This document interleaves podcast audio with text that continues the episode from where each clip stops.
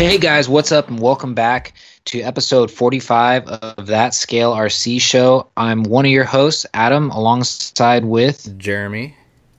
And and I was gonna say and Travis. Mr. Travis. yeah, I was gonna say This is Travis. two You're weeks like in a row. Oh, that's funny. You guys confused me when you both started talking. I was like, wait a minute, what's going on here? well, that's because our, our third party went silent. Yep, you're right. My bad. He's a, the new guy. He's still trying to figure it all out.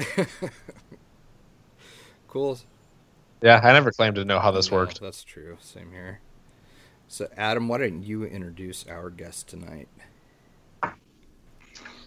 Actually, usually our guests introduce themselves. So how about guest introduce yourself? Uh, my name's uh, Eddie uh, Goodridge. I go by Eddie O typically in the RC world. Uh, I own Team Brood Racing. Uh, make uh, mostly motors and parts for radio control cars.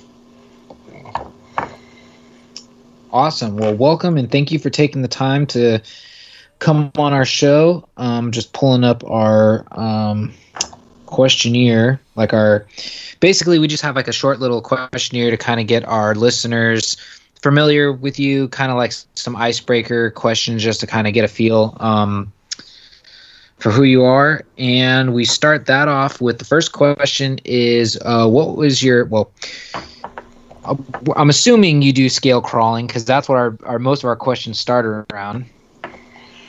Uh, I, I, I- do have scale crawlers. Um, I'm not a big uh, not a big comp guy though. Um, Yeah, that's that's fine. mostly in Um, the mostly in the backyard. Um, uh, Got to build a new crawler course in the backyard because we moved about a year ago and just haven't had really time at this point. And we plan to do it this uh, this spring, but since you can't get anything delivered, really, Yeah, it's made made it a little interesting to get some rocks and stuff like that for the yard.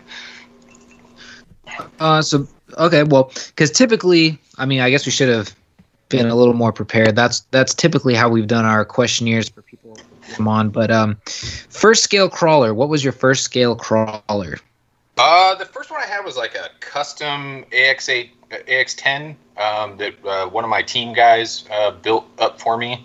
Um, so so much busyness, sometimes just didn't have with that, and I didn't understand a lot of the uh, the, the, the you know I guess the all the suspension geometry and all the tricks and stuff that they did, and I had built my own um, comp crawlers, you know the the you know the ones that more look like a spider crawling on the rocks. Yep. Um, myself, but the scale stuff was still kind of new at the point, and so um, the AX10, you know, they they had fallen out of favor with the comp crawler guys. They were all on the you know the the dual motor motor on axle trucks, and uh, so they kind of just kind of got you know thrown aside while everybody was rocking these things, and so we ended up uh, taking one of those and doing some you know scale stuff. Um, he had some uh, old Toyota body. Um, that he put on it and everything. I mean, it looked cool. It was fun, um, but it was a little frustrating because like, you know, you had this spider over here in your MOA crawler that could like go over like anything, and then you know, it's like this thing's got way smaller tires and you know, it's like suspension that gets hung up on everything, and it, it was a little more frustrating. And then, uh, you know, I ended up going to one of the early, early uh, scale comps that they did. Uh, gosh, that was like I don't know, 2011 or something like that, and I was weirded out how the scoring worked where the guy that actually won on the course ended up losing he got like third instead because he didn't have enough scale points versus the guy that that did and like the dude had like like a little playboy on the front seat and like a cooler in the back and stuff it was cool don't take me wrong but i was just like but like he didn't do as good as the other dude like he actually was in fourth place prior to the scale scoring taking place, and then he jumped all the way to first, and the dude in first went all the way to third, and or whatever. And I was just like, um, that seems backwards to me, but okay. um, I, I didn't quite get it. Um, you know, and there, there's little instances like that in this stuff because like the MOA crawler guys, I mean, they have or the comp crawler ones, you know, they have their weird scoring system as well, where they uh, they carry over the scores from the uh, you know from the, the you know the initial set of courses, five or six courses or whatever it is, and they carry that over to the finals, which is like usually the top five or ten guys. And you know we were at nationals in like 2012 in Alabama, and the guy in this in the 2.2 S class, the shafty sporty class, whatever they call it, uh, it was impossible for him to lose in the finals. Like no one could catch him. He was so far ahead of everybody. And I was like, so what is the point? And I was like, what shouldn't it just be like qualifying? Like they get to choose what like what order they go on the course, but nope. they, they, they, they, were even trying to design the course so that other people could catch him and they, they couldn't do it. They would have had to put like 40 bonuses on the course, which would have been impossible to do in six minutes or whatever it is. But I don't know. It, it, it's definitely frustrating. So, uh, but back to, the, I guess, the topic there. Uh, that was my first one. Um, I ended up giving it to a kid. Um, there was a kid that kind of was with his dad, and they didn't have a lot of money um, in our in the the comp crawling group, and uh, he tried to get a comp crawler going, but they were just getting really expensive at the time to be competitive, and uh, he was crying one day, and I felt horrible, and it was just sitting in my car, and I was just like, you know, here you can just have it. I don't. I didn't have a lot of money in it and everything, and I, I'm sure I made that kid's you know year at that point because I mean he he tried to comp with it and everything. He had a ton of fun, and he still does RC. I saw him at the uh, the hobby show uh, last year, so he's still still rocking around there. I mean he's like 18 now. he was like 10 back then, but so uh, but you know so and as time went on, I've moved on about got other ones um, given to me. One more on the comp side of the scale stuff. So the, the guys like to call it a cheater truck. Um, I don't know. I guess it doesn't look as scale as the other ones, but it wrecks everything on the course. So um, I took it out to JNS. I don't know a couple years ago after I got it, and uh, it was pretty good. It was it actually was really comparable to my uh, 2.2 S trucks back then, which were similar to a scale crawler more, even though they mm-hmm. not much anymore. But uh, very competitive and it was fun. But uh, for whatever reason, it did have a BEC in it, and uh, the servo kept stalling the speed control. So that's always fun when you're like right in the middle of the thing and everything just shuts off. So yeah, that's where the, the joke on the old RCC forum is: Do you need a BEC? They actually have like a like a topic that's sticky because people always ask if they need one. So yeah, well, that's awesome. Um, yeah, just to kind of like, I guess, fill some of the listeners into. Uh, it sounds like one of your first um, events, or I guess you could say scale event you went to, was somewhat SORRCA rule orientated because oh. That's kind of what it sounds like to me. Because um, when you're built when people go off of like your like whatever class one class two and they start doing all the points they can quickly add up and you can have a a, a rig that's got like that's worth like however many points and just that alone and you could finish the course in like third place and that'll still carry you up just because you had more scale points to start out with it's it's weird that's why some still stay on that. Some kind of just want more for like a fun run or like it's just more of come out, run the course kind of thing. I don't know. Everybody does it differently now, but that's what it sounds like to me. Yeah, um, I, am pretty sure it predated SORRCA. Um, okay. So, I mean, I do know as time went on, they, they put like a cap on how many scale points you could get. Um, I think it's like 40 or 50 or something like that. Yeah. So, and that was eliminating like some guy like literally like barely finishing the course and like, you know, and then, but having 200 scale points because he's got, you know, a, you know, a snap on box in the back with a crescent wrench that actually works. I mean, yeah. And so, uh, yeah, yeah, I mean, the rules have evolved on the scale crawling. Um, obviously, SORRCA is, is basically the, the, you know, the rule base um, that either you love it or you hate it because I don't know if you read any of the stuff on the forums or Facebook or whatever that goes on about SORRCA. I mean, there's actually a, a SORRCA like there's a group on Facebook that actually is just to make fun of stuff that SORRCA does. Um, that's like that's how much they like they have people that are against what they're trying to do. But some of my team guys are involved in you know the upper parts of SORRCA and. Uh, I mean, it's one of those jobs that like you're never gonna win. so like you're just unfortunately gonna get guys that are just gonna just just hate on you know, if you do if you do it a way, you know, the first way, they're going to hate that. You change it to the other way, and now they still hate it, and the guys that like the first way hate that way. So I mean, it's uh, definitely so. If it was me, uh, when it comes to like the the comp stuff, I think I'm more of just going out in the yard and maybe doing something, you know, like what Die Hard's trying to put together out there. That you know, not necessarily comp type thing, just like here's our cool courses and everything we've got, and you know, I'm watching. Uh, I'm terrible with names sometimes. Jeremy, right? Uh, not not uh, the Asian Yeah, guy. Jeremy his, his name's Jeremy too. Yep. Yeah, yeah. I mean, I was out there watching that guy, and the guy was like down on his hands and knees, like you know, scooping dirt out and everything, and like, you know, you know, helping making stuff out there, which I thought was cool. So, uh, you know, I think that type of stuff um, has a more attractive audience um, because you can just you can just do it. Like you don't have to worry about like you know.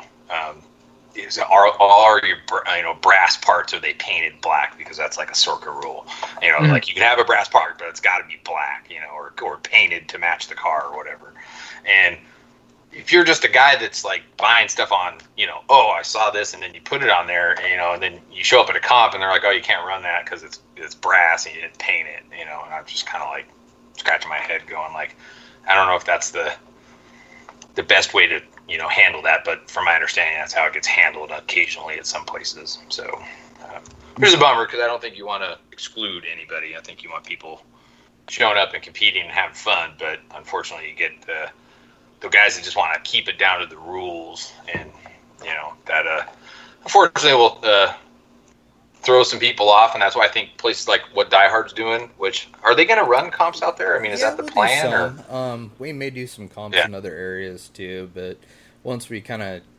we're kind of running behind, obviously, with everything going on. But once things kind of yeah lighten up a little bit, we'll need to get out there and get the trail and stuff finished. But I mean, I, I think most of the stuff that we're going to be doing out there is going to be like recon G6 style adventure type things, you know, like f- yeah, you know, just focus killer killer of motors Yeah. that's what i call that Just- we're just gonna focus on the on the fun side of it. You know, we might do some little comps or different activities and stuff, but uh, yeah, I mean, it's it'll definitely be geared more towards the adventure side instead of the scale crawler comp side.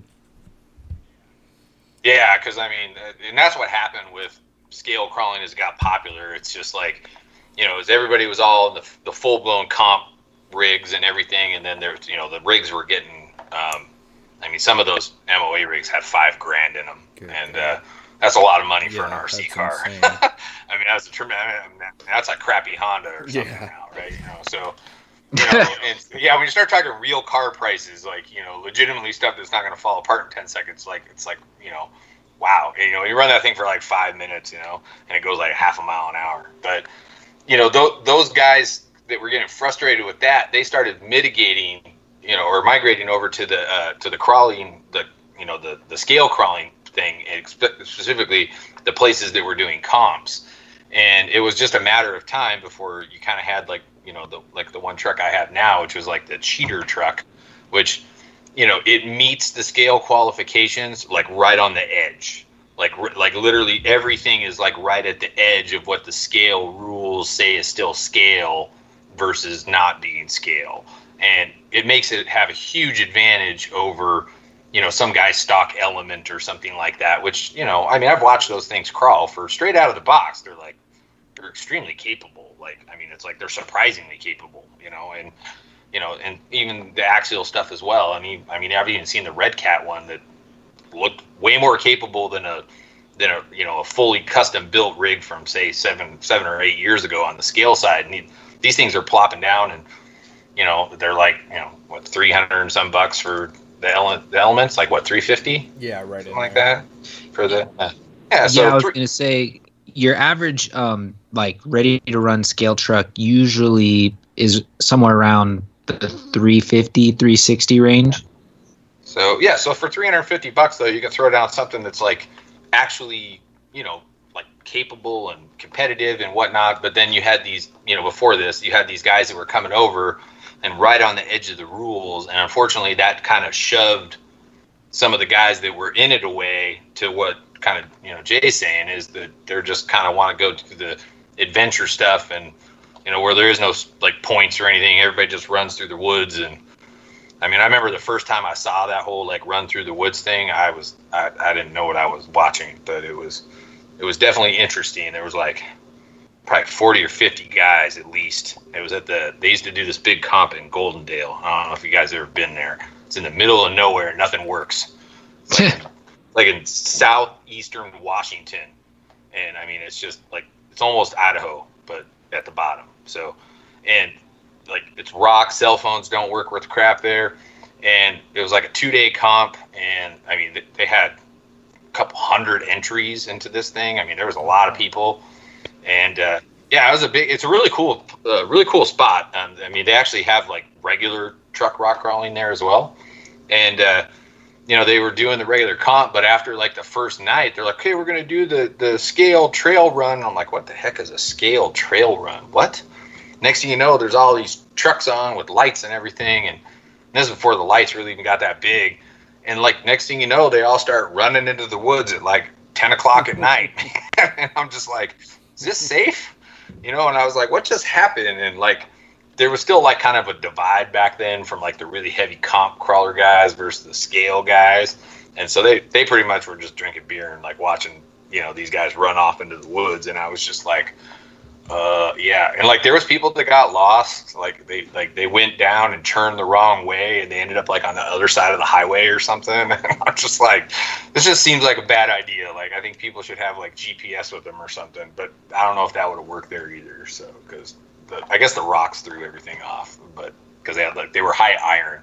I remember I had to take like I don't know probably 15 plus motors back with me that were just full of you know like pieces of rock that were just like mostly iron in them and it just sucked into the magnets and locked up multiple motors but yeah i mean it, it was cool back then how certain things were done and as now we move into this new thing um, which it's exploding i mean I, I can't believe how big scale crawling has got i mean comp crawling is basically 10 guys show up in these scale events that i mean there's one guy that runs one at his farm in like um, Ohio. Uh, the Kirby guy that owns uh, K and K. Oh, Team Yeah, K&K. 300 people show up to that thing. 300 people in the middle of nowhere on a farm in Ohio. Like just that that blows my mind. Like 300 people. I mean, I know like Axial Fest has some crazy amount of people. I mean, the numbers have been all over the map, but I know it's like at least 2,000 people have showed up to the last couple ones they've done, which is a tremendous amount of people in a, a campground. But you know, but still 300 people in the middle of nowhere of Io- Ohio on a farm, you know? And like the last one, it basically got rained out and no one left. Like everybody stayed. I Yep. mean, if it was an RC race, we'd all been running to the bar and like, we're done. We're not racing. Like, it's like, well, maybe you gas guys. I don't know about that. So I know, I know a couple of you guys are gas guys. So you, you guys will race in the mud or whatever it is. Electric, we put those things away because they'll blow up. So. Hey, you do what you got to do, man. Yeah, I understand. I understand you. You know, Garrett is one of my best friends, and he loves that gas stuff. I always make fun of him for it. So, just for the record, I can't stand it. it it's like it's it's smelly, it's messy, it's loud. It drives me nuts, and they never run right. but to each their own. Whatever. So, you know, What's they're funny? fast. Don't take. You know.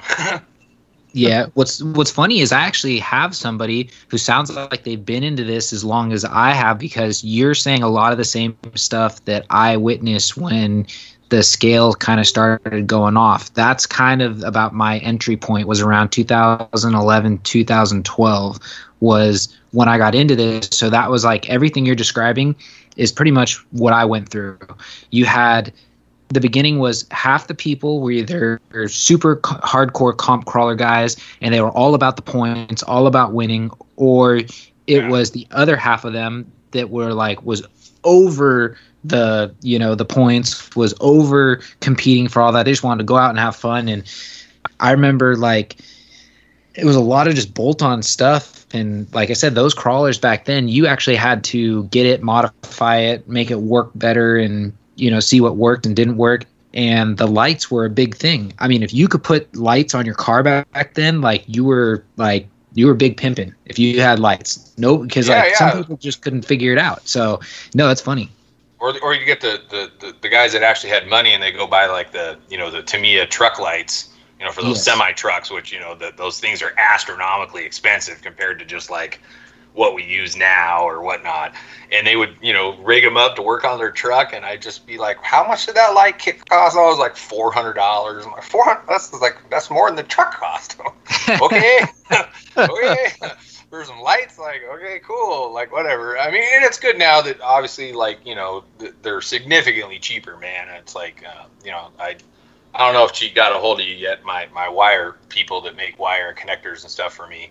Uh, I, I sent her Jay's way so she, he can get his bypass things done. I mean, they sell those light kits. I mean, they, they sell all types of them, and like the, uh, it's astronomically, you know, cheap compared to what some guys were doing because you know they weren't using the Tamiya ones. They were trying to you know rig up like LEDs that were meant for like a you know, like a like a DJ booth or something, you know, and you know, I mean, we watched a guy ca- catch a car on fire with those things. I mean, he he he didn't solder very well, and and when the negative touches the positive, uh, that's bad. It's Yep. definitely bad, and uh, stuff starts to burn, and obviously when lipos and plastic start on fire, they pretty much just don't go out until they're like a m- big pound of mush, um, and but yeah, you know we've kind of seen it from the be- you know the beginning. I mean, we when I owned uh, Peel It Raceway and Hobbies way back in the day, uh, you know, we saw one of those the crawlers on TV, and we are like, "Wow, man, these are the coolest things, man!" And so, like,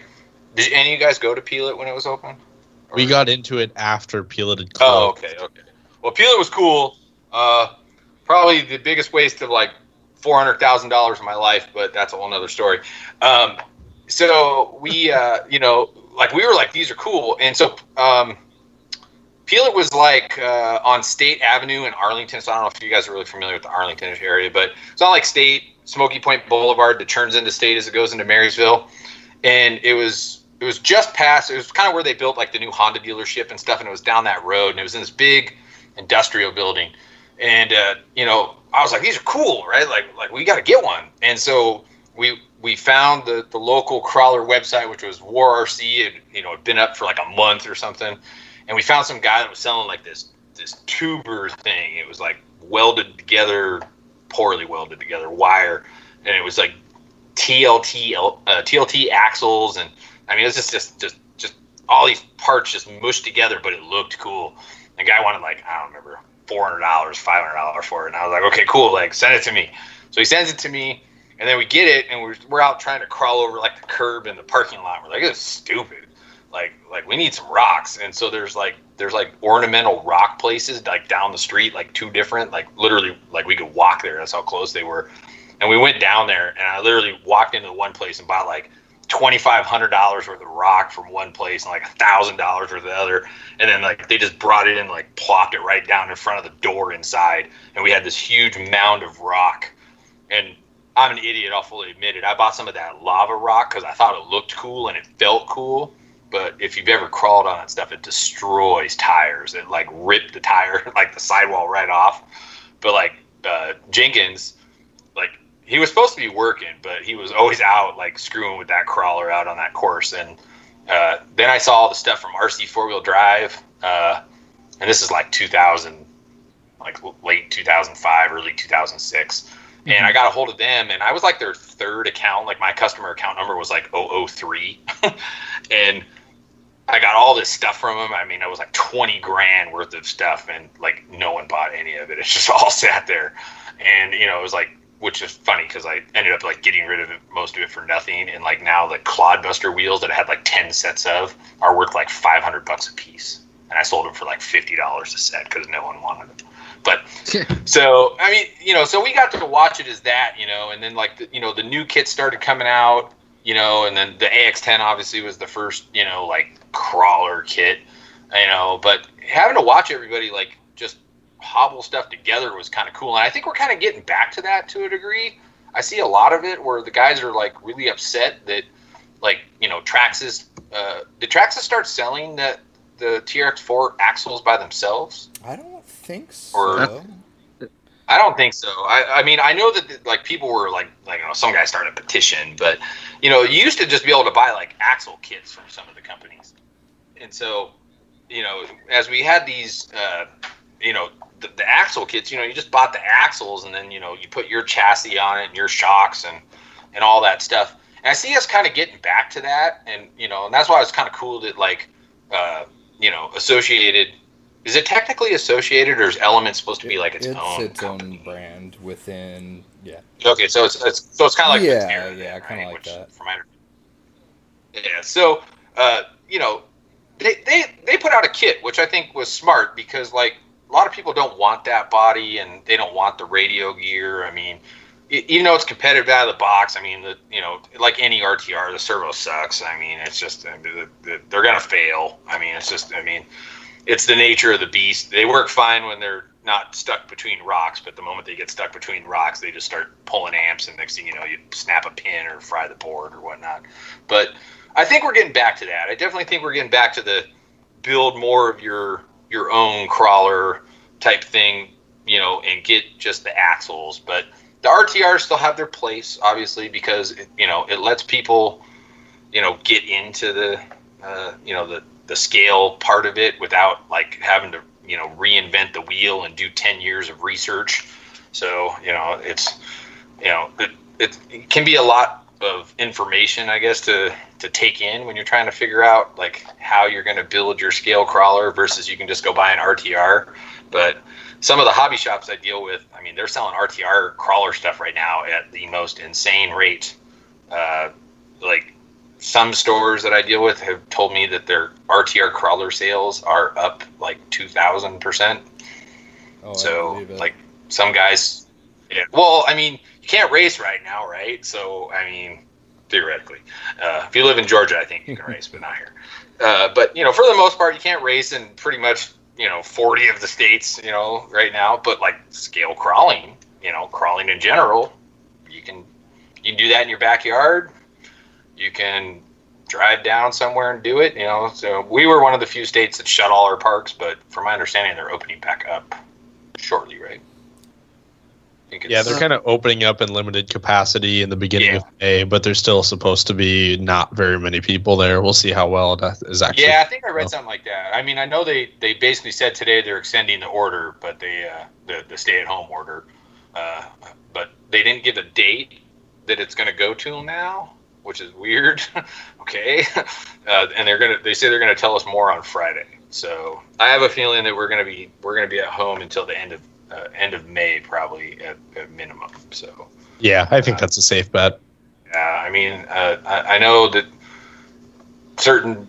Uh, I'm Native American, and my Indian tribe has been dealing with the, you know, the the state and whatnot. So, and I'm sure that they've been communicating, and they plan to open the casino back up on the on the fourth or fifth or whatever the date was, and uh, now they're kind of like, we'll see.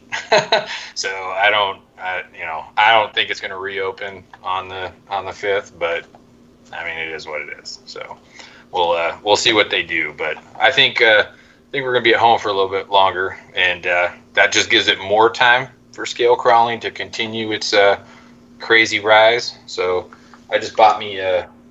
Me get over there. I got a Capra a little while ago. I haven't started it yet. I got the kit, so I got to put that. You guys got one of those or? I have the Capra uh, currently, and it was a kit. Um, the only thing frustrating about that is when they came out with the RTR, you pretty much like back in the day, if you bought a kit, usually would get like better shocks, or you'd get the CVDs instead of the dog bones, or you'd get metal gears in your transmission.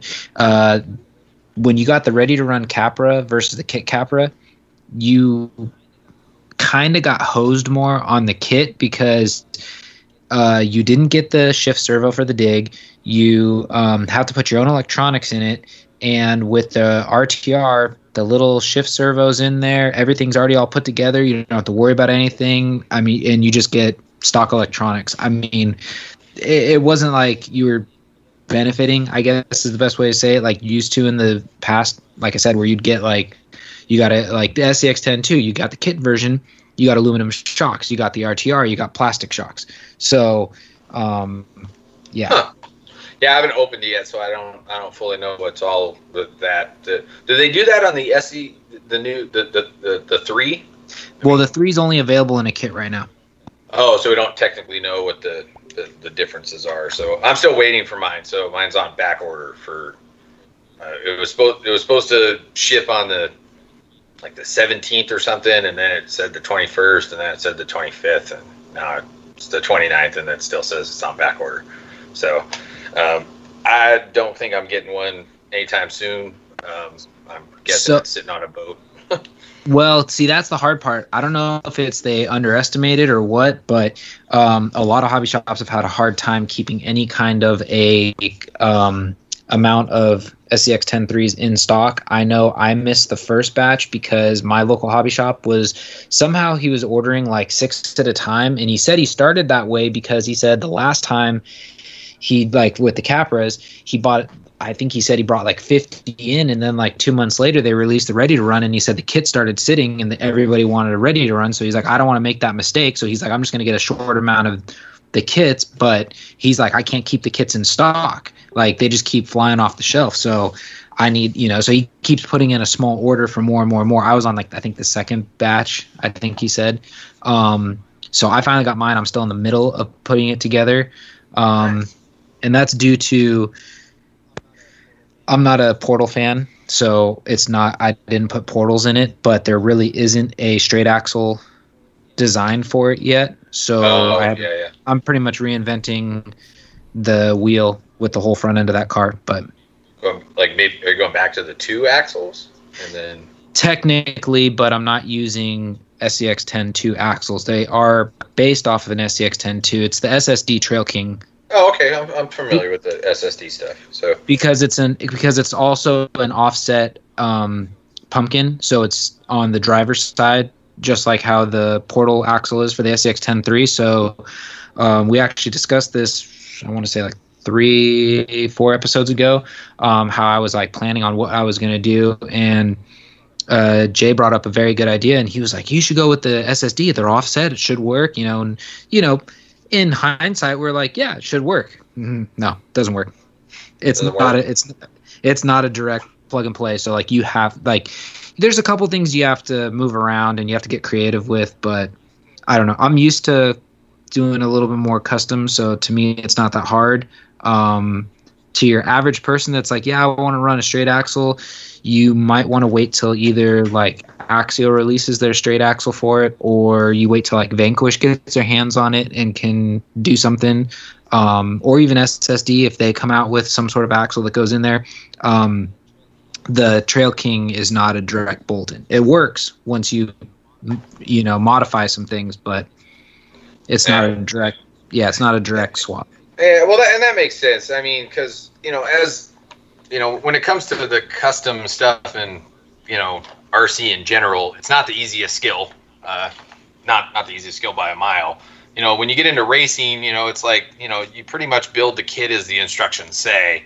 Yeah, we have hop up parts, and yeah, there's the occasional little you know finessing or something custom we might do or whatever. But for the most part, I mean you know, you just you can put together your B6 and your B6 like works and it's fast and and you have a good time and and whatnot. You want to put titanium turnbuckles on it? Sure, doesn't take a brain surgeon to put titanium turnbuckles on it.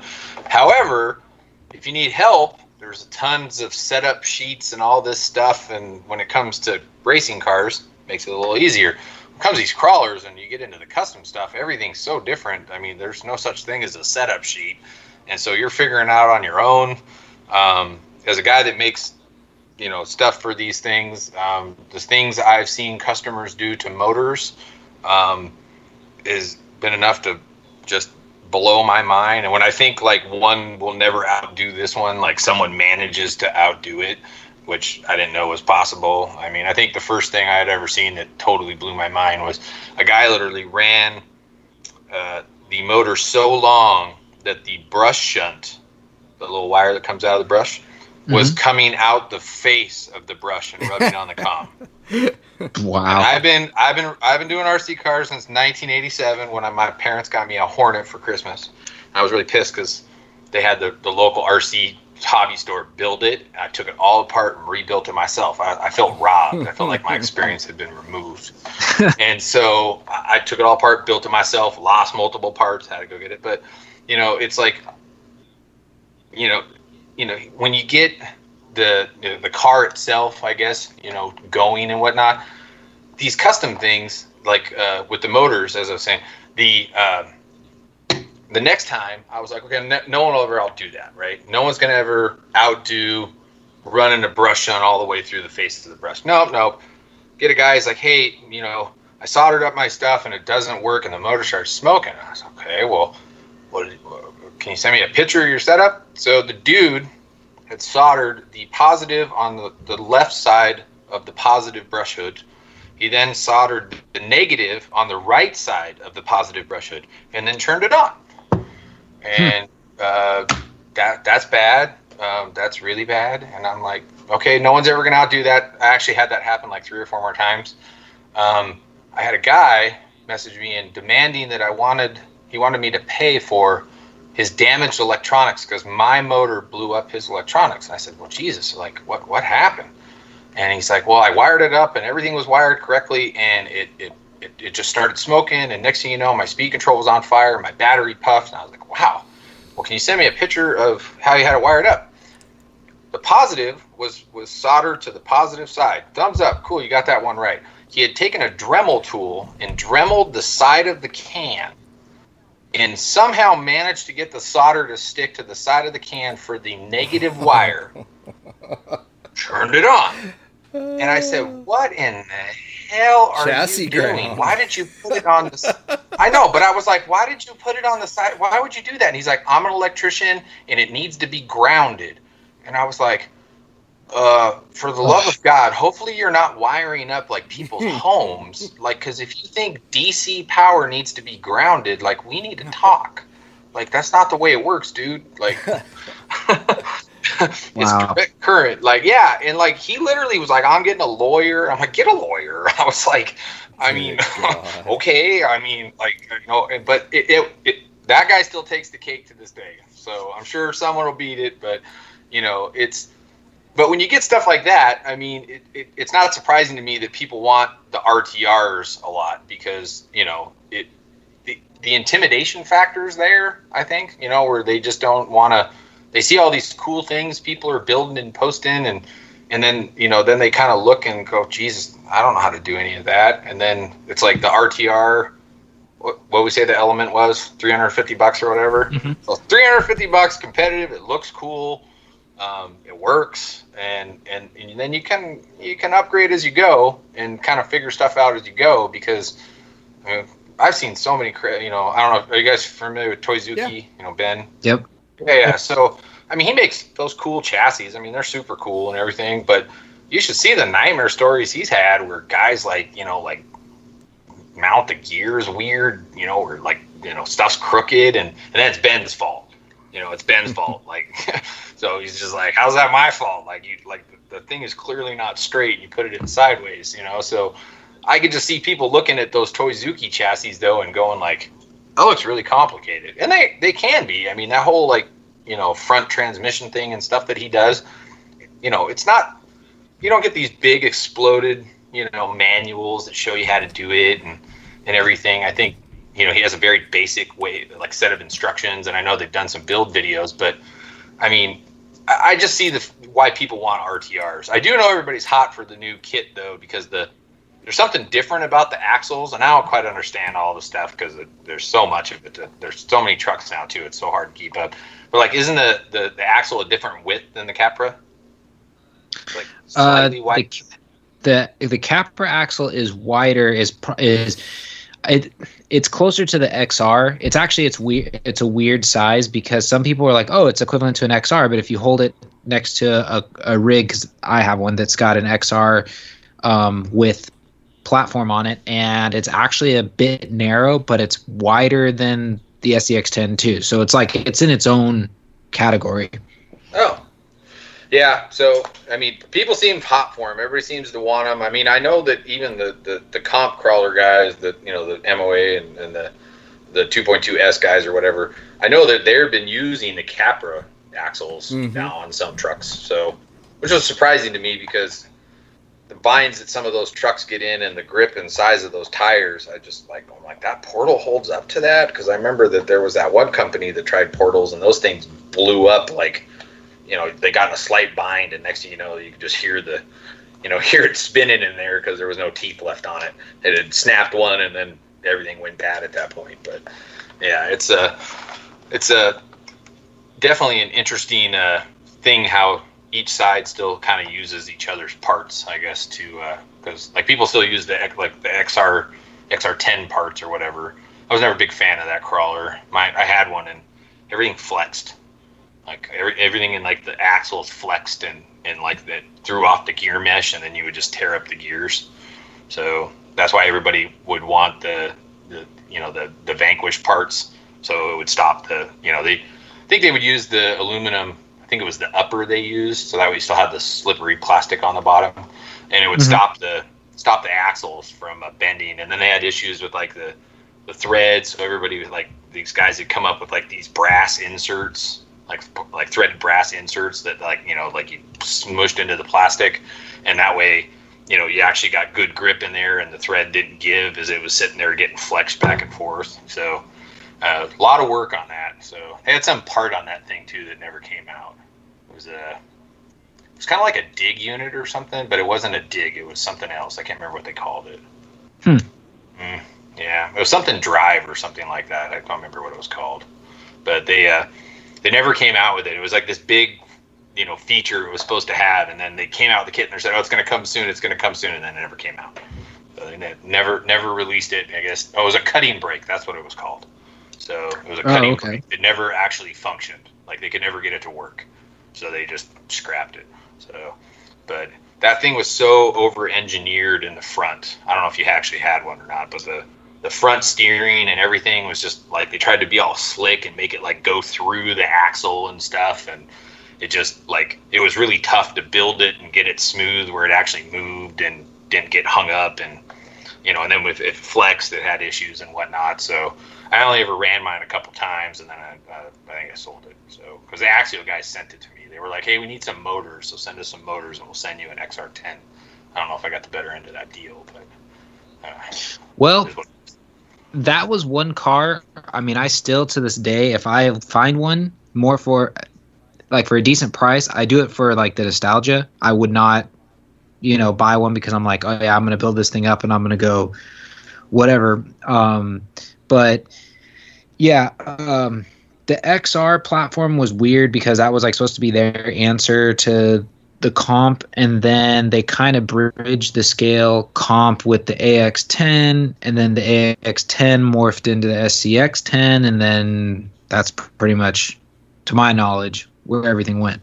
Pretty much. I mean, most people took their old AX10s, and that's what started the whole the 2.2 S class because like people had these things just like sitting on their shelves and they weren't really into the scale thing and even if you were into the scale thing the SCX kit had come out and it was significantly more suited for the scale stuff than the AX10 was and so people would they were just sitting there and so I don't know who came up with it someone did and they were just like hey we should make this other class and we can we can run shafties and shafties are cool you know, and they, they put rules in there to try to keep the cost down. Like you couldn't have a dig of any form.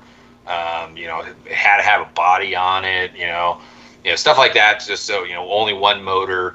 You know, stuff you know that made it where basically a guy could take his old AX10, maybe upgrade like an axle or something, and beef up the gearbox and the drive lines or whatever, and actually have a competitive truck.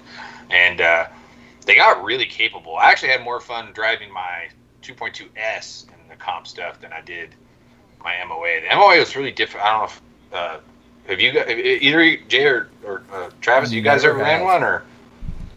Never yeah, so they are not easy to drive. So like you, you basically like the old versions. Like they they would use like one speed controlled power both motors, and then this guy came out with this like this dig unit, and then Novak came out with one, and you still use the one speed control, and then uh, someone at some point figured out like, hey, you can put two speed controls in here, and you can just lock up one of the speed controls, and it, you know, so the Tekins were really popular for that at first. The FXRs, uh, I mean, that's what I use, and that's what a whole bunch of guys used. some guys use the Castle stuff. Um, it was a little easier to decase and make it smaller and put it like in shrink wrap. Um, and then they wonder why it would fail because there's no heat sinks anymore from the little teeny wire they ran. But they, uh, you had to learn how to turn the front and rear tires off at the appropriate time and like not mix it up. But I mean, uh, if you've ever seen one run, it's nutty because like you know if you you basically if you turn the rear tires off and just leave the front tires on, like you can swing the whole rear end around like literally standing still, like just like and you're going the other way.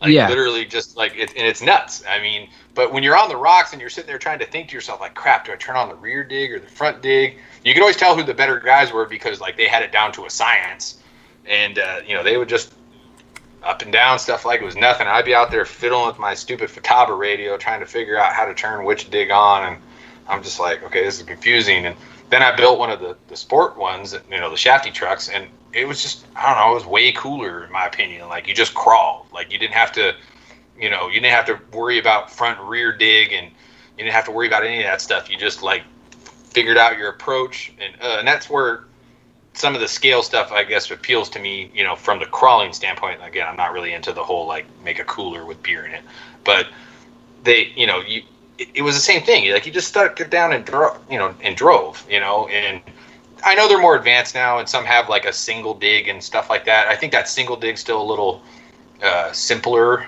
than the dual speedos, and I mean, these guys even had like stuff programmed in there to like turn down the throttle and. Uh, do you ever see those Nomadio radios? No, I don't think so. No, Remember I've those things? that. Yeah, they were like old school. They came out like in like the mid 2000, like 2004, something like that. And they were this huge hyped radio, and they were they were like 2.4 gigahertz before anything was 2.4 gigahertz, and they did all this crazy stuff, and they were horrible. Like nothing worked right to the degree they had range issues.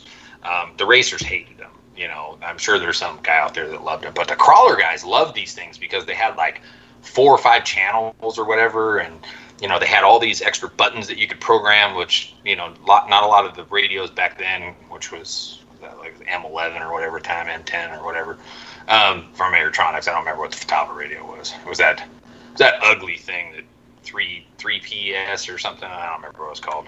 It pointed at you. It was weird looking, but um, they loved that thing. That that there was guys that would buy those whenever they would see them. And I tried driving like a super truck with one of those. Oh my gosh, it was the worst thing I'd ever experienced. I couldn't figure out what everything did.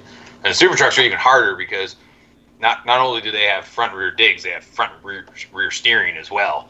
And so you're trying to like turn on, turn off steering, and turn on front rear. I just got lost. I was so lost, and I was so frustrated. And it was like you can go over to the 2.2 S truck, and it's still pretty capable, and it just worked. And so that's why when I got my got another scaler again, I was like, this thing's kind of cool. You know, it's like yeah, I can't go over can't go over some of the stuff that my 2.2 you know S can or my MOA can, but like it costs like a fifth of my I think my 2.2 S. I think I had like 1500 bucks in that truck or something. I got it all for trades or whatever, but it was it was expensive. And like you know that that scale one that I got like I, that, you know that truck couldn't have cost more than five hundred dollars. And was it as capable? No but it was close. So it definitely was definitely made it more interesting. I had this cool rock like stairway up the side of my house and I could crawl up and down that. So uh, it, it was too easy for my 2.2 S truck but it was just right for the scale truck. So kind of made it interesting I guess. So. Nice. Yeah, like I said, it's like diving back into history. Um, it's just funny because it's all stuff that you know, like you're you're obviously a lot uh, farther back than I am, but there's still a point where I can relate because I'm like, okay, I, I saw that coming. Um, but yeah, uh, the evolution of everything and like what you have now is just insane. Uh, and the thing that I think that's pretty funny is since we're talking about digs with MOAs, is that how dig is becoming, I don't know if it popular is the word, but it's resurfacing in an RTR because Axial first introduced their dig in the Capra, and now it's also in the SCX 10.3. And prior to that, um, I know Vanquish had the Hertz dig. Um, that was around for a really long time. Then it kind of phased out because I don't think people were buying it. And then now with the you know the reemergence in the Axial platform, they kind of said, all right, well we're going to start doing the um, Vanquish dig again. So I noticed there's like the V2 of the um, Vanquish dig, and um, I don't know, because Traxxas doesn't have a dig. Mm, No, they Does- just have Yeah. two speed. Yeah. Does- That's what I thought. They just have the two speed. I, So I it just wish they get rid of the two speed and put a dig in it because the two speeds. Don't take me wrong. I understand. Every, some people love those things, but I don't think they ever work very perfect. uh, they're especially harsh on brush I never found a situation Um, where I really needed one though.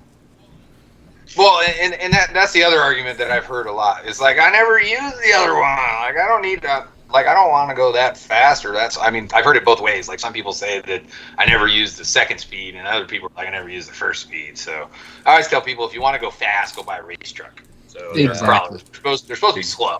You know, and I always get these guys that like, you know, I need lots of wheel speed, fast. Yeah, go buy a race truck. Like I'm telling you, like, I mean, if you want something that's semi crawling and fast, you can go buy like a U4 truck. I mean, those are kind of fast. Um, you know, that and, you know, it's it. That, that's one of the funnest classes if you've ever ever. I, you Yeah, guys we did. right? It was thought that's how you great. guys It was really Yeah, yeah. fun. but uh, it, it's fun. But I mean, it's it's it's kind of it's it's hilarious though if you show up as like a racer versus like dudes that have just crawled, and so like they don't they don't do like racing lines or anything like Oh, that. and, and so like I had never done it before. I had never done the course and everything, and I went to one and I won. it wasn't even my truck. It wasn't even my truck, and I'm like I'm not even that fast when it comes to racing. But like these guys are just romping on it and just don't even care and like you know like you know, going through certain sections of the track like it's like this is clearly the fast line and the only reason you would not want to go through there is because like another truck is stuck there but if that's the fast line why on like why are you over here like why are you on the other side of this going through which is nearly impossible but they're like oh that's fun okay uh, uh, uh, I think winning's funner. Uh, like, I mean, so, but you know, you deal with that a lot. So, I mean, I, I think getting rid of the two speed and adding a dig would probably be more popular. Um, uh, Traxxas doesn't like to say that they ever copy people's stuff, but um, I could see them uh, maybe moving to the dig system. Uh, you know, Well- I, like I said, I know those things. They fry motors like mad. Those guys destroy motors like there's no tomorrow. So, mean, the- Well, well, the interesting thing is, I wanted. I wonder if somebody will come out with a little bit better functioning factory dig. Um, the only dig unit I could really compare, like that I've run, other than the one in the Capra from Axial, is the Vanquish Hertz, and that one, in my opinion, works a lot nicer than the Axial Is that one. the one that went on like the side of the, the you Yes. know, the old style transmission? Yes. Yeah, I think I think I had the older version of that way back in the day. Oh yeah, okay. So I mean, so here's here's my philosophy on digs. uh, you know, the, the electronic ones are, in my opinion, better than the uh, the mechanical ones, like this one would be, and the ones that exist in the in the axial kits and that we're seeing and stuff now. And the problem is, is that no matter what you're trying to do and how you actually make that thing, that's still like stress of locking out something that's still pushing against it. So I can see where they're. I don't know. The Vanquish one looks like they changed it a little bit. I'm kind of looking at it. Looks like it fully disengages. Yes, so that's So- the that's the issue that I have with the two dig systems is the Vanquish one seems to fully disengage. So when it locks up, you're just using a servo to shift that back portion of the um, transfer case. That whole output shaft gets pushed back and gets locked up, and it's actually relying on another piece of metal inside to lock it up. The axial one they kind of try to copy the same style. It does disengage. The pr- problem is the shape that they use for the gear. It looks like a plus sign, and then that's supposed to go into like a reverse plus sign. So it's supposed to like go into its keyhole kind of thing. And the problem is, since the tolerances are so tight, it's not easy for it to just go right in. So sometimes that's why they give you the servo saver because it's not. I'd say probably nine out of ten times it's not going to be lined up perfectly. So the servo is going to push the arm back, but it's not going to be lined up. So it's going to take a second for the, the transmission to still kind of spin before it kind of falls into place. So if you don't have a servo save, you're just going to burn up servos. Um, so it's just the function of So it. it's all the stress against the servo still. Yes. Yeah. I wonder So if there would be like some way you could where it clicked up and then and then it just held there, so the servo wasn't actually the brunt of all the force. well, that's that's what's nice about the electronic ones because you know basically the way the MOA one works is it, it basically shuts down that rear motor or front motor. Mhm. It shuts down the entire speedo, and so the motor just locks up. So the motor becomes a brake. yeah. So, um, you know, it, it's a little bit harder on the motors, but I mean, it doesn't. Uh, it's it's it's something that's easily taken care of with you know stiffer springs and and you know some some motor maintenance, cutting the comms and stuff like that. Um, you know, way more than when you've got stuff that's like not engaging because of tolerance issues and and then so you're saying that the axial one puts the entire load on that little teeny servo in there? Correct. That's why they include the servo saver. okay, but but so it saves the servo, but then the dig slips, right? For a second, it'll it'll kind of slip till it goes into place. It's it's kind of hard to explain. Once you put it together, you'll kind of you'll you'll understand what, what I'm talking about. Um, it's just like I said. I think the operation of it is just not is lacking a little bit. It's like I understand with the Capra, they were trying to add a dig, but they had a small platform to work with, so they were trying to make it work out of like what they have. On the SCX 10.3, they probably could have revisited it because the uh, the original axial design dig that like you used to be able to take the Wraith transmission, um, add the shift fork to it, and um, the other gear or the other output. I think it was the other half of the case or something. They had an upgrade kit to do the um, the servo style dig on their Wraith transmission. That one worked better than the Capra. Huh. Yeah, So- um, I don't. I never got that for my Wraith. I don't know. I never really used my Wraith. Like I, I, I got one and I got so frustrated because that thing is the ultimate killer of motors. Like literally, like makes the Traxxas look like, like a nothing. Like that thing murdered motors like there was no tomorrow. Uh, mainly because whoever was uh, in charge of the instruction manual and the uh, setup of said Wraith decided to put a 20 turn motor, 20 turn three slot motor, Mm-hmm. in a crawler with 80 20 gearing. Yeah. So, yeah. So we typically recommend that you gear like a 35 turn in that thing at like 1587. And, Yep. and they sent out a 20 turn at 80 20. And uh, the best part was, is for the most part, most Wraiths used a reverse rotation motor, and a large portion of the motors that were shipped with those Wraiths um, actually had timing in a forward rotation motor. And so we had an overgeared motor that essentially had negative timing, and it was a 20 turn Wow. Yeah. and they pretty much Yep. blew up instantly. And then the worst part was they come buy a motor from me, and they put a motor in there, and then email me a week later and be like, my motor blew up, and I was like, okay, wh- what kind of truck was it in? Oh, it was a Wraith.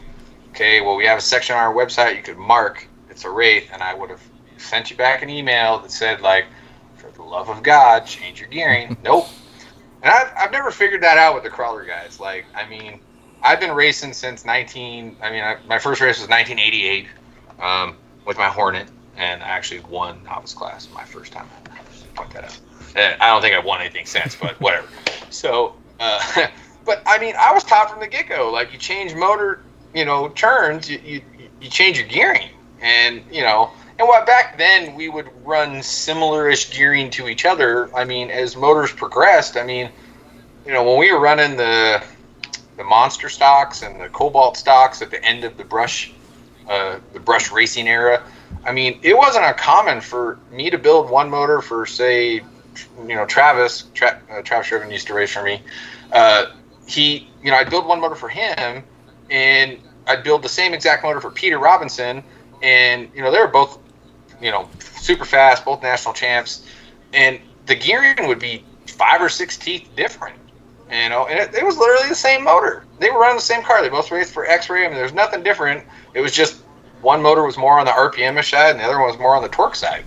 And I don't know what happened there with the crawler stuff, but for some reason, like everybody just thinks that you get a new motor. It doesn't matter what type of motor it is, brushless motor, brush motor, whatever. You just stick it in and use the stock gearing, and it just works. And they don't take any account into like you changed the KV in your brushless, or you went from a 35 turn in your your truck to a, you know, a, a you know, a, you know, say a 25 turn. It was still too low, but guys do it all the time and and then the motor blows up. And now you add in the fact that we you know we sell a lot of the five slot motors, which um, I don't know how familiar you guys are with the five slot stuff, but the turns are basically half. So you know, 35 turn in a regular three slot motor is about a 16 turn ish in uh, in, a, in a five slot. So people see those, oh, like, oh, 16 turn, like, I'll put that in there, it's gonna be really fast. Nah, not really, but you know, but they, they put it in there, and then next thing you know, they switch and they go back to a three slot motor, and they're like, oh, you know, I went to a three slot motor and it's a 30 turn now, so I don't need to change my gearing because it's still too low. But a 30 turn is actually faster than that 32 or 16 turn, and we end up with a smoke motor. And mm-hmm. uh, you know, I, you know, like I said, I, I, see it all the time with the, the you know the the race. Um, I, to be frank, I wasn't too disappointed when that truck like like kind of got obscured compared to the other ones. Um, typically now when someone's like, "Hey, I have a Wraith and I need a motor for it," I'm like, "You need a brushless motor. Like, you do not need a brush motor." So the brushless is a little more forgiving on on gearing. Um, you know, in racing, it's kind of a little bit more of a big deal because we don't want to we don't want to soften the rotors, um, uh, which is obviously still a big deal in high traction environments. But uh, when we get into the crawlers, if a guy softens the rotor a little bit, it's not like the end of the world. Like he's not going to lose like two tenths of a second, you know you know, per lap because his, his car is just not as fast as it used to be. But uh, they're definitely more forgiving in the uh, in the gearing. So some trucks now, I'm just kind of like, you definitely need a like you're not competing, uh, and that's where brushless or brush shines because it's low speed control is hands over fist better than just everything brushless. I mean, like the worst brushed motor is better than any brushless, like pretty much. I mean, the, minus the sealed can crap, but the uh, you know, it's like you're not competing. You know, you're you're not doing this. Like you should just use a brushless motor. Like you you've got a truck that's hard on motors. I know that sucks because you got to buy a new speed control, but um, I think I have about a 50% success rate in convincing some guys of that. But it's usually the new Speedo that gets them all bent. So, cause, you know, it's like you got to buy something that can run a four pole, you know, motor for the most part and whatnot, and they don't.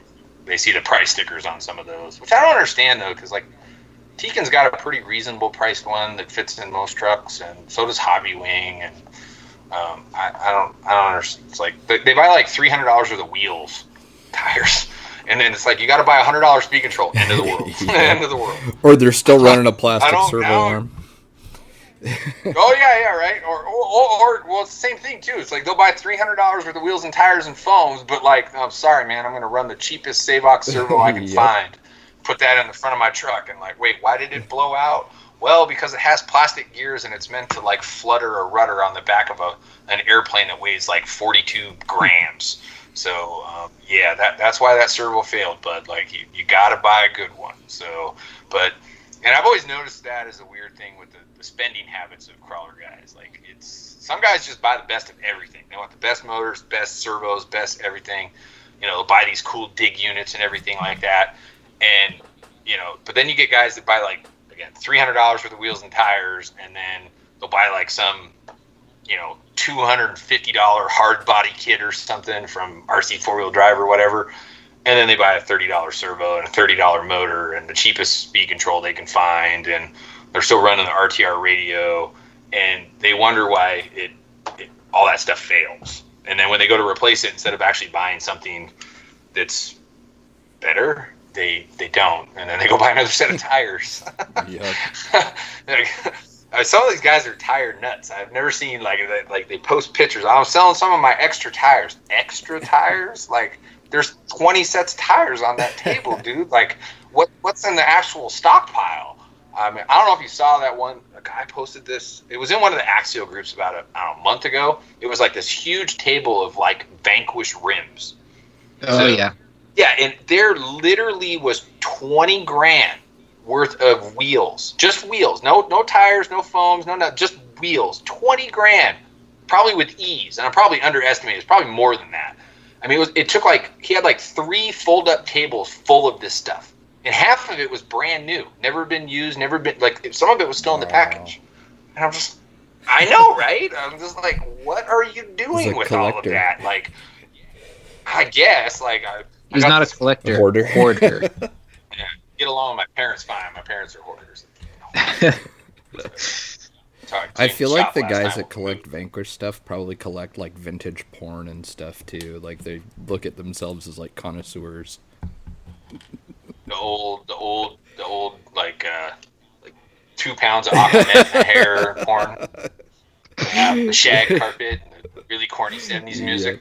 Yeah, kids don't know the struggle nowadays when it comes to that. You know, we had to deal. We had to deal with Playboy and crappy stuff. Now they're like two clicks away from whatever they need. So it's not right, man.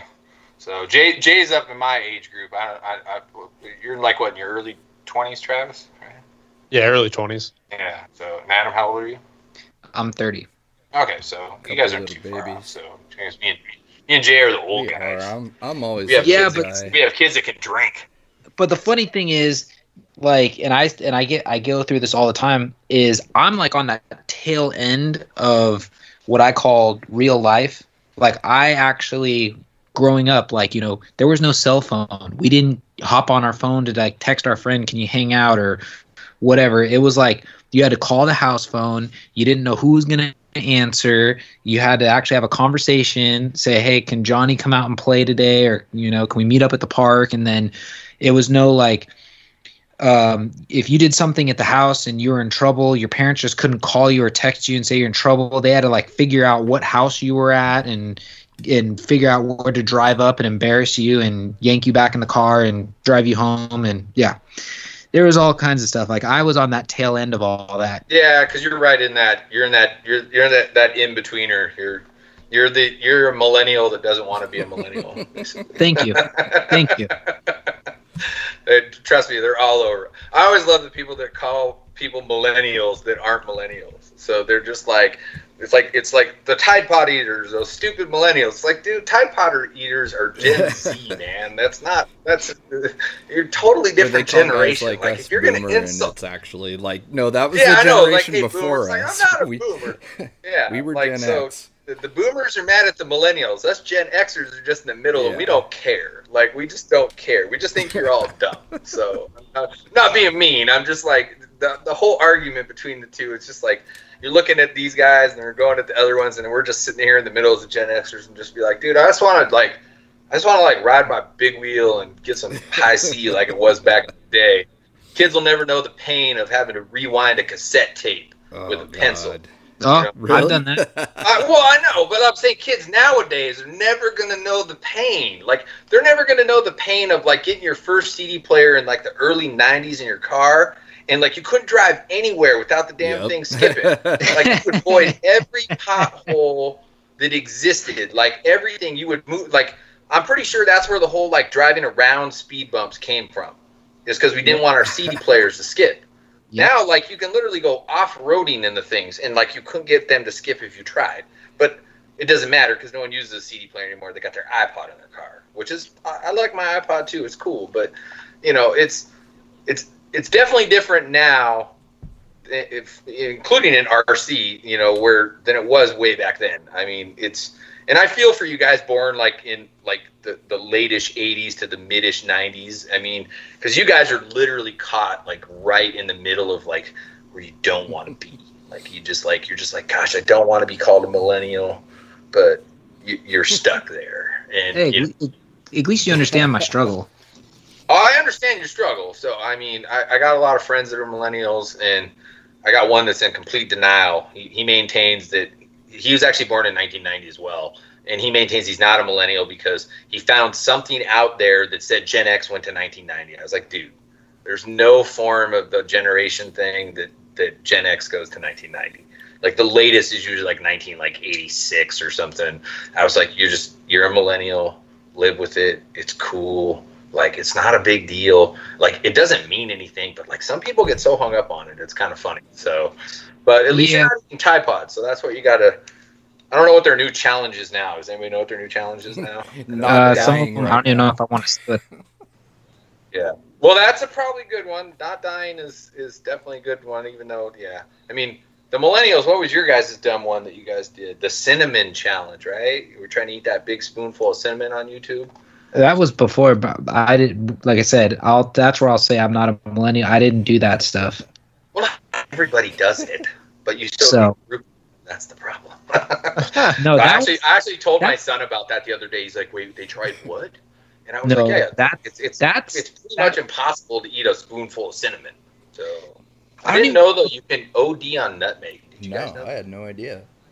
I told I told I told my son about the cinnamon thing. He thought thought I was full of crap. I was like, "Look on YouTube, dude. There's a bunch of idiots trying to eat a spoonful of cinnamon. It's not possible." And then he looks it up. He's like, "I think nutmeg is dangerous." I'm like, "What?" And he looked it up, and like you actually eat like X amount of grams of nutmeg, and it will kill you. I stopped shooting like- nutmeg when I was like seven or eight. you're off. You're off. The, Yeah, you're off no, I moved needle. straight on to cinnamon and sugar.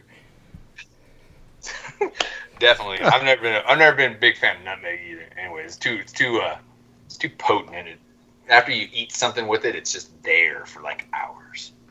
So, of course, we're all off in left field now. We're talking about nutmeg and millennium. And whatever. What makes it interesting. So, but yeah. So I guess uh, do we have another topic here we're gonna go into? So, Well, we we can either go into questions. Um, I know the icebreaker ones kind of went totally out in left field, but it was awesome. because It kind of like stayed. You know, we were actually able to like carry on the conversation without really needing it. So, oh. Well, that works. mhm. We can always talk about motors. I mean, that's what I do. Uh, wish more people would become educated with them. It makes uh, my life easier, makes their life easier. Uh, appears my my wife is playing Animal Crossing with Garrett's kid. Weird. Um, I I just got a message from Garrett. So I, I don't know what the fascination with the Animal Crossing game is, but everybody plays it except for me. I have no clue. I, it looks like Farmville on Nintendo to me, but whatever. So, but yeah. I, I'm enjoying it. Oh, well, you're right in that age group that played it when you were a kid, though, Well, right? Travis? yeah, I, I played the Yeah. original on the GameCube. Yeah. So for me, this coming out now is is kind of Yeah, coming. my, my oldest son is 22, so he's close in your age, I guess. And uh, you know, he, he literally he, we're in the middle of damn lockdown. He makes me drive him to. He still doesn't have his driver's license. He's 22 years old, doesn't have his driver's license, whatever. So he makes me drive him to. I don't remember if it was Best Buy or Game. I think it was Best Buy, and like to pick up his copies of Animal Crossing. I'm like, why? What Animal Crossing? Isn't that that dumb? Like like little kid game you played when you were like 12? And he's like, that's awesome. And I was like, uh, okay. And then next thing you know, I come out in the living room, and my wife's playing it. And I'm like, what are you doing? She's like, it's awesome. I was like, oh my God. Oh my God.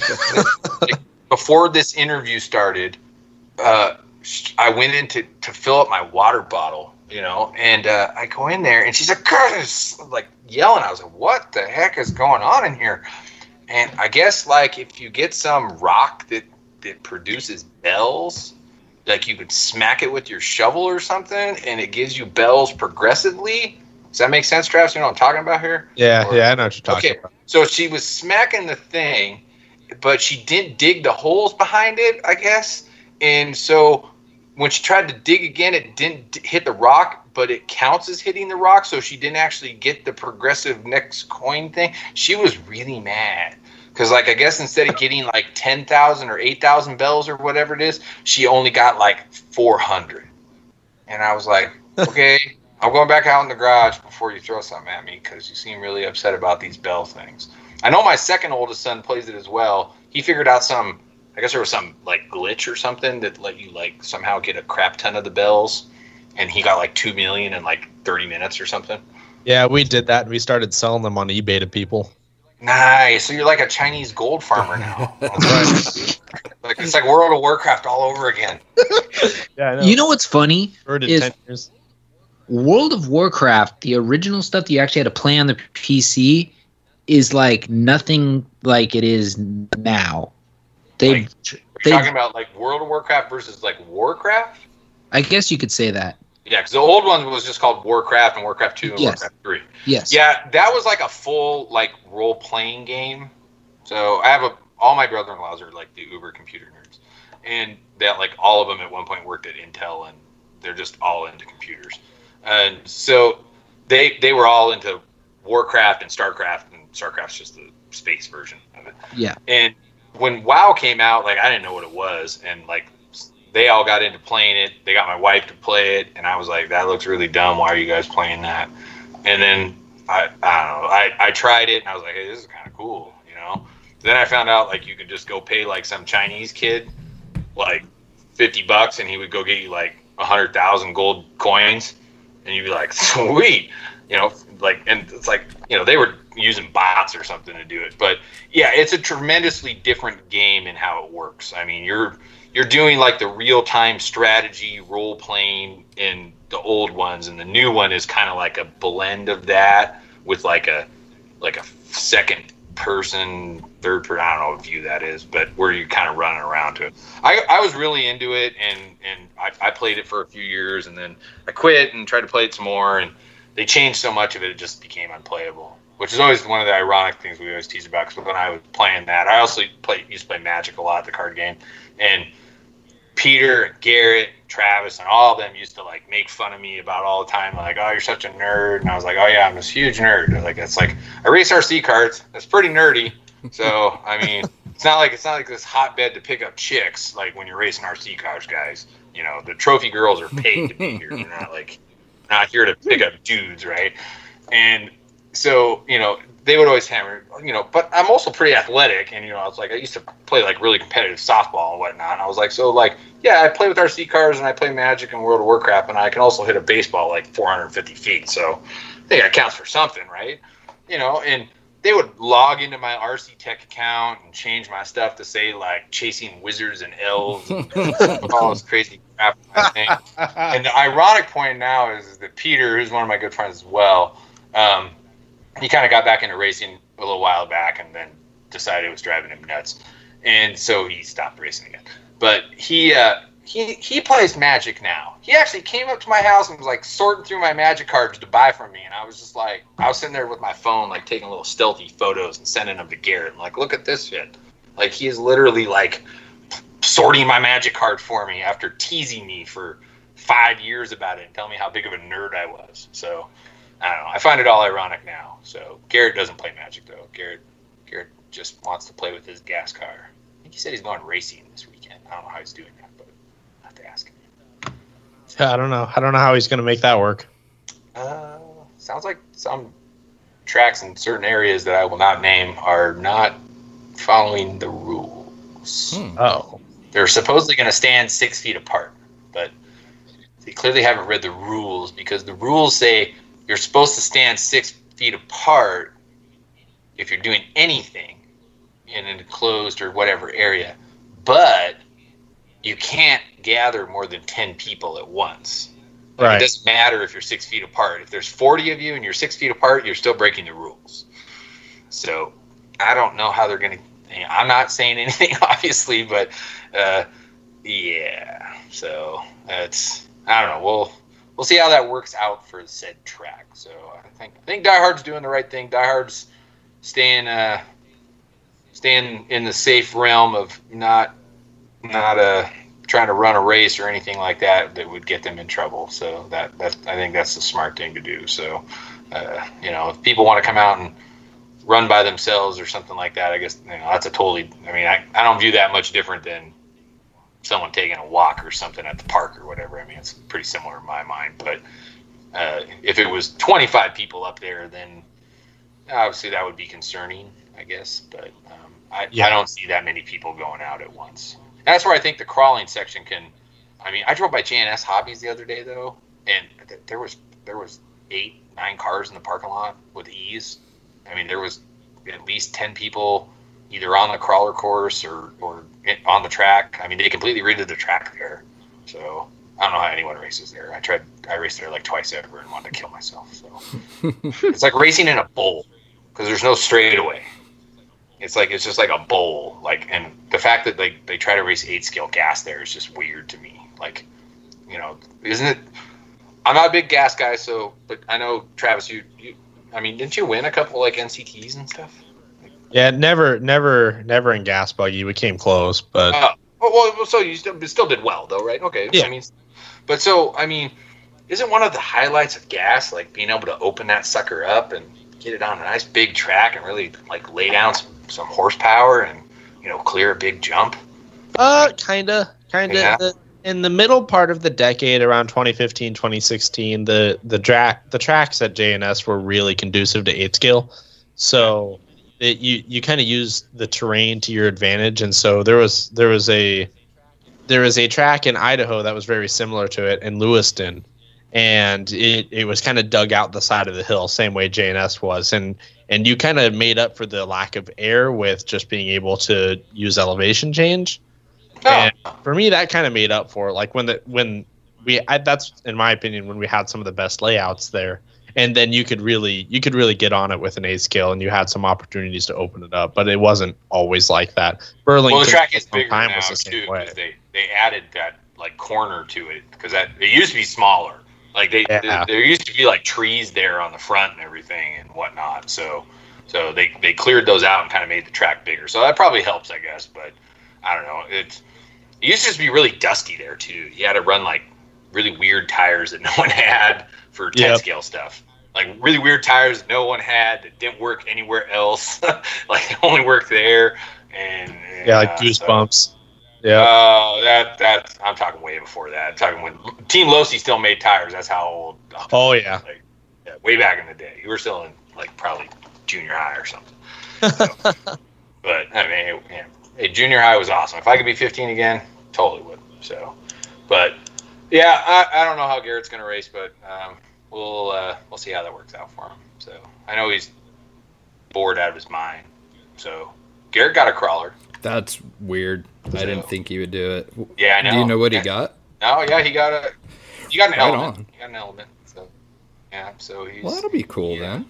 he got an element, and um, he dropped off some motors that I'm supposed to fix for him. Um, he uh, uh, I don't know, it was like an old checkpoint teardown or something, which actually makes an awesome crawler motor. So if you ever see those out there, uh, grab them, especially the ones with the aluminum end bells. They make excellent, excellent scale crawler motors because they just really soak up the heat, especially if you run, you know, like longer run times on like the trails and stuff like that.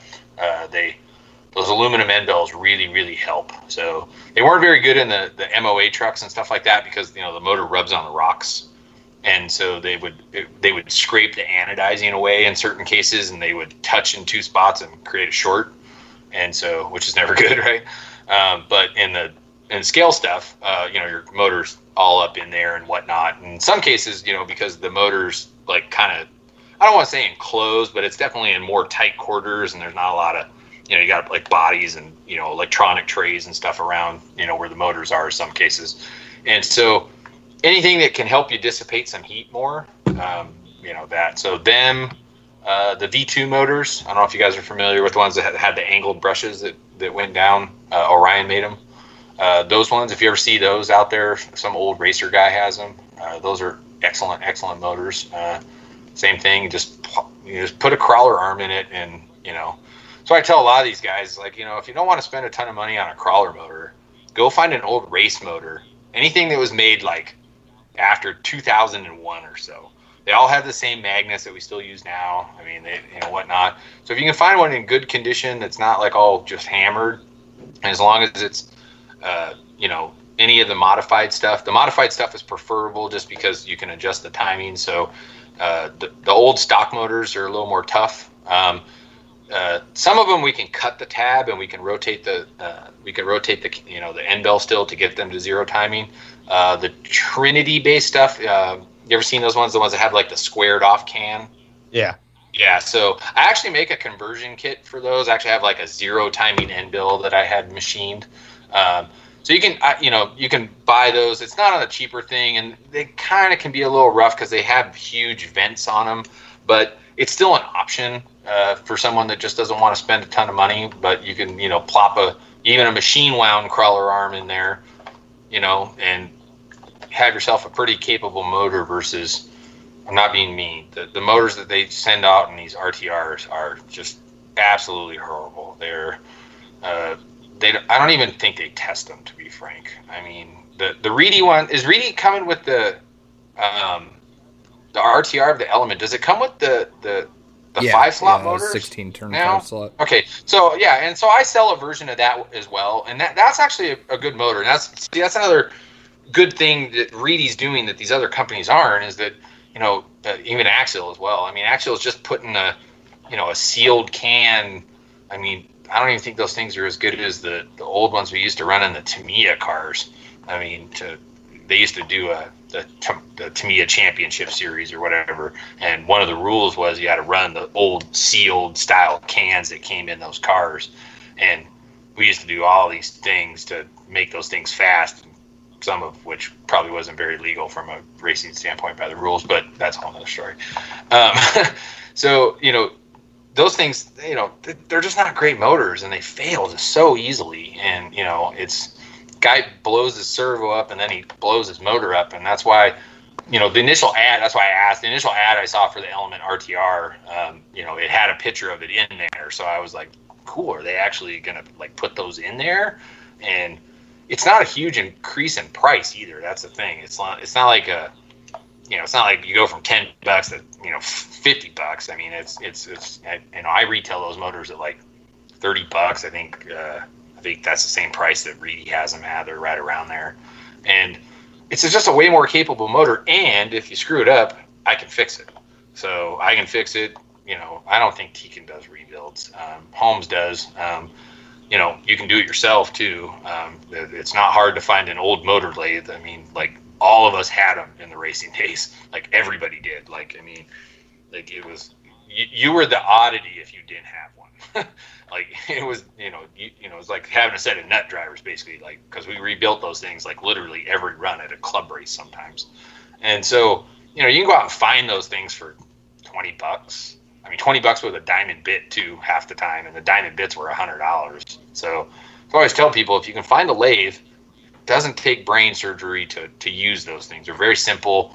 You know you just plop it on there. It's it's not hard. My my wife doesn't do anything in RC cars, and she knows how to cut a com. So, I mean, I showed her. Took her ten minutes. She figured it out. She didn't damage anything.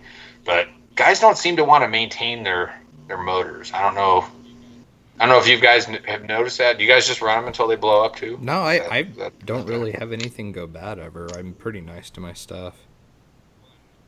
Well, that helps. I mean, obviously, like, and I tell people a lot of that too. It's like sometimes you got to realize is you got to go pick the truck. Oh yeah. Like you're not going to get out of that bind. You're like you're not going to get out of that bind. You're going to break something. If you don't fry your motor, you're gonna, you know, you're gonna screw some up in the speed control.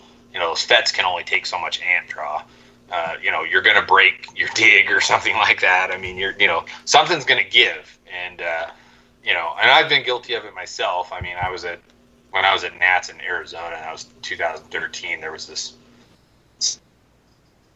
section that you had to into just literally this looked like a canyon, but RC car size, and you had to drop down in there, and it was the only way to get past where you could go. You weren't allowed to drive above. They had like a boundary marker up there, so you had to drop down in there. And when you drop down in there, it was like nine out of ten trucks ended up kind of like stuck, and you basically had to bind it up and push it up against the wall to get up over it. And I was running a prototype motor that I was like trying some new stuff on, and uh, they use a bigger armature inside the same size can. And I got down in there and I, I hit the throttle and I just heard this like, Ugh, and I was like, what the hell? And someone's like, oh, you spun a pinion. I was like, I'm kidding. I, I spun a pinion. What? And so I, I tried to ask for a pinion wrench for someone. I was like, hey, has anybody got a pinion wrench? And like one of my team guys was standing there. He's like, yeah, he needs a pinion wrench, man. And like some dude hands me a three millimeter. I'm like, what? And what am I going to do with a three millimeter? And then he hands me a two millimeter. I'm like, what am I going to do with two? Like, do you understand what size a pinion set screw is? It is not any of those. One dude then hands me a screwdriver. I'm like, oh my god, oh my god, I'm gonna. And so finally, someone hands me a 1.5 millimeter set screw, you know, wrench, and I was like, cool. And I go to fix it. I had sheared the pinion in half. I had I had never seen that before. Like it was a steel hardened Robinson pin. I had shattered it right down the center, and I was like, "That's kind of cool." Like I've never done that before. That's awesome. So I actually kept it. I was all proud of myself. I was like, so obviously the motor worked, but you know, but I mean that's just an example of how hard you know some of these guys. I mean, I was watching it. My my my uh, seat at the at the expo race was kind of like right next to the the wall where you guys had the crawler course set up. And I mean, even on that little crawler course, some guys were being Oh, yeah. brutal. They were kind of getting the tires stuck like on the side by like kind of where like the edge like was that like a piece of like two by four or something Yeah. on the side there, and they were getting it stuck there, and they getting the wheel like the tire was like getting like wedged between whatever the two things were. And they just sit there and keep romping on it, and I was like, uh, that motor's gonna need a rebuild. That because all it does is, I mean, you know, for the most part, what it does is it it it starts to like deposit onto the the com like worse, and so it'll build up like a glaze on the com, and so what ends up happening then is the brushes they have it as well too. They have it on the face of the brush, and you're just not making good contact, and uh, you know. You ever had a battery in a car that, like a real car, that you didn't take care of very well, and it built up all that, you know, you know, crap from the, you know, the acid or whatnot on there. It's like it's all nasty, and then suddenly your car doesn't start. But if you take off the terminal and clean all that crap off and put it back on there, you actually have that good connection now theoretically. You know, it's the same type of thing, you know, and that's why sometimes you'll see guys and like their car won't move and then they push it and then it moves. Well, you basically kind of jump started it because uh, a brushed motor, a brushless motor as well, when you spin them or when they're spinning off power, they actually create power. And so you basically kind of jump start it when you do that. And that'll let that current start to flow. But as soon as you let off the throttle, you're most cases right back to square one until you push it again. And the cure for that is, you know, it's, just a simple com cut. I mean, it's take that thing out, cut the com. I gave a little Elliot a, a com lathe. He was asking for one, and I had like a couple brand new ones, and I was like, "Here you go." I don't know if he's ever used it or not, but uh, I know he's rebuilt his cars like three times since this whole thing started. But yeah, he's getting familiar with them. but but yeah, well, that's Oh, good yeah. though. I mean, I used to take my. I mean, I got my first like race car. You know, you know, I got it. I mean, I took that thing apart repeatedly, which is probably actually bad for it because you know every time you take it out of the plastic, I'm pretty sure that weakens the threads a little bit. But you know the, you know that, that's good. You know, and I wish more guys would do that with the entire truck that they have. You know, don't just take care of your wheels and tires and your shocks and your suspension and you know stuff like that. You know, and whatnot, but you know, take apart everything. Take apart your motor. Clean out your speed control. Like I, I, I've seen some guys, they just they let that dirt cake up around like the, the top of the heat sinks. Mhm. And on some speed controls, it's not a big deal, but like, you know, the uh, you know the, the the the ones that come with a lot of the RTRs, it is a big deal because that that dirt builds up in there, and then the heat can't like get out because that those are basically like little vents for that stuff, and so the the heat just builds up in those things and they fail. So, you know, but it just seems weird what some people use as maintenance and whatnot. You know, they uh, they don't always do the I don't know as a racer, I guess it's just different for me. Uh, I, I don't know about the rest of you guys, but I just think the the people that actually have raced RC cars have a different attitude when it comes to like their their other RC cars.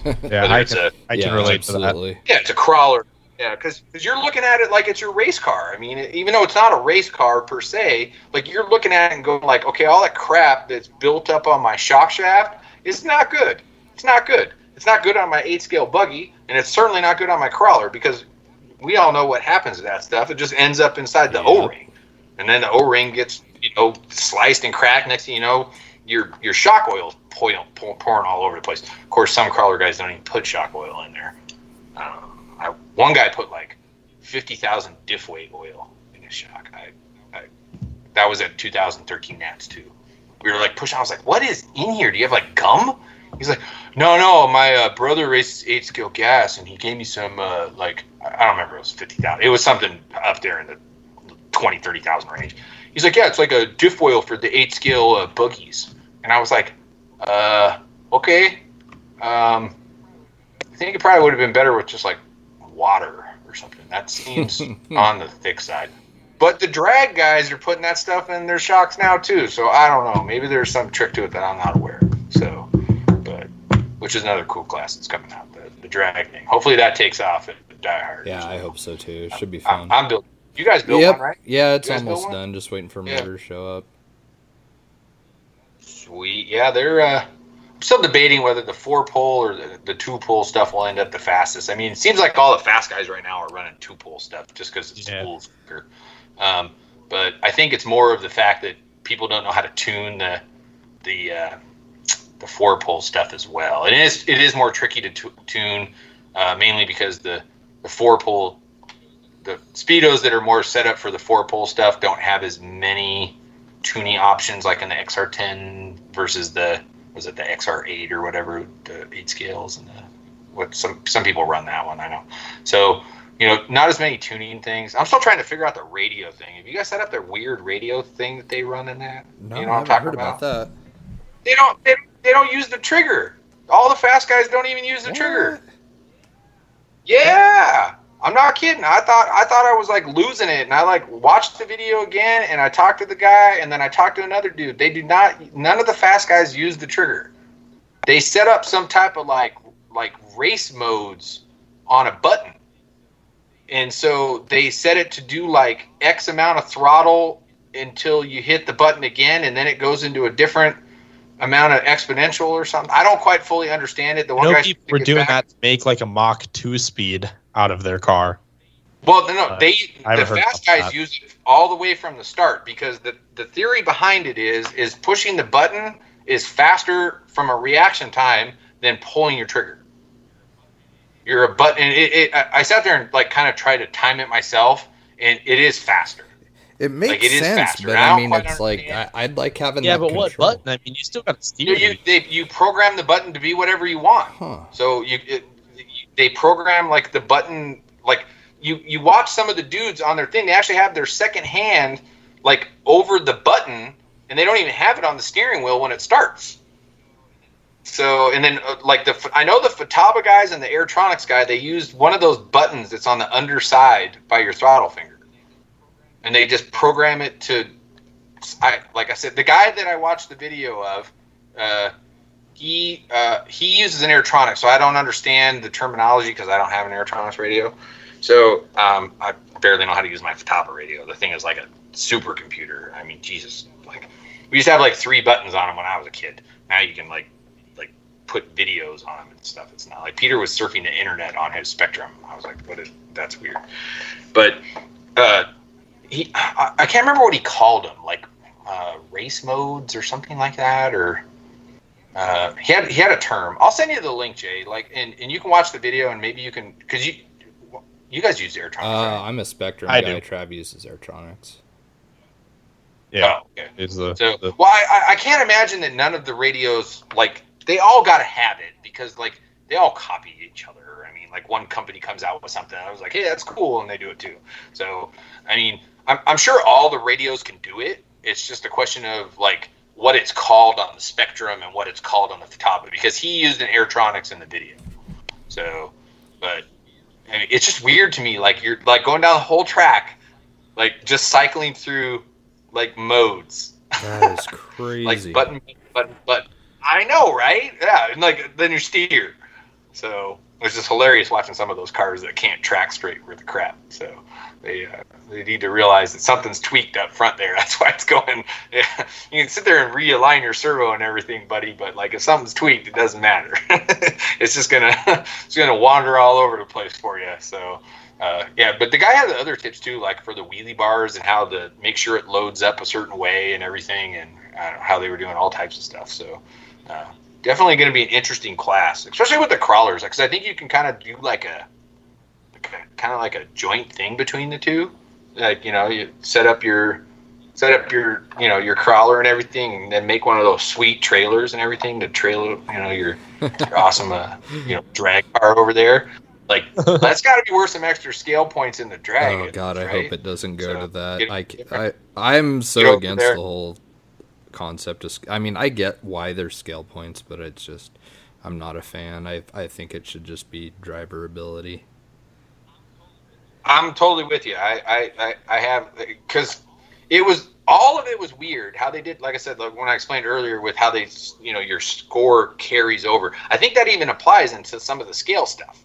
Like you know the guys that that that make the finals, their score carries over in some cases depending on who's running the event, and that's just weird to me. I mean, that's like it's like you know we're all out racing two wheel drive, you know, modified or something, and and you know Travis like you know he he puts a lap on all because me and you we're slow, Jay, right? we, we, we We're old. so Travis puts a lap or two on us because we're old, slow guys, right? Okay, so he puts two laps on us in qualifying, but there's there's only 14 guys, and me and you sneak into the A. Well, they're essentially saying that Travis gets to take two laps before me and you do. Right. Yeah, yeah. No, I, And I'm I just like, understand. Who came up with this system? I mean, he's already faster than us. He doesn't get two. I should get two laps. Like, what are you talking about? Like, I'm fine.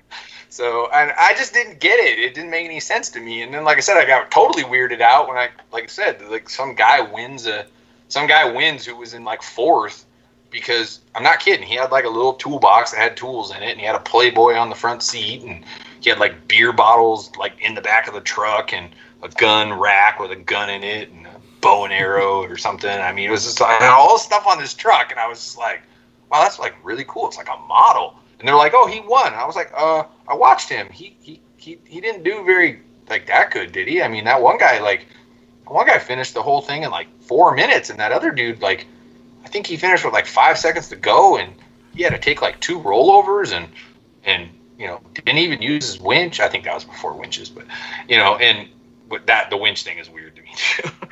uh, it's like I'm gonna pull my little winch. It's like wait what? and then like some places like some dude can hold the winch on a stick for you, and then other places you legitimately have to hook the winch up to like Yeah. something. I don't had understand why there's like a that, difference there. You had, you had different amount of points. So like if you could hook the winch to something natural, it was less points than if you had to have, you know, like your scorekeeper hold it or hook it to a shoelace or something. So that way it like encour- encouraged like normal, you know, like a more realistic situation instead of just having somebody hold it.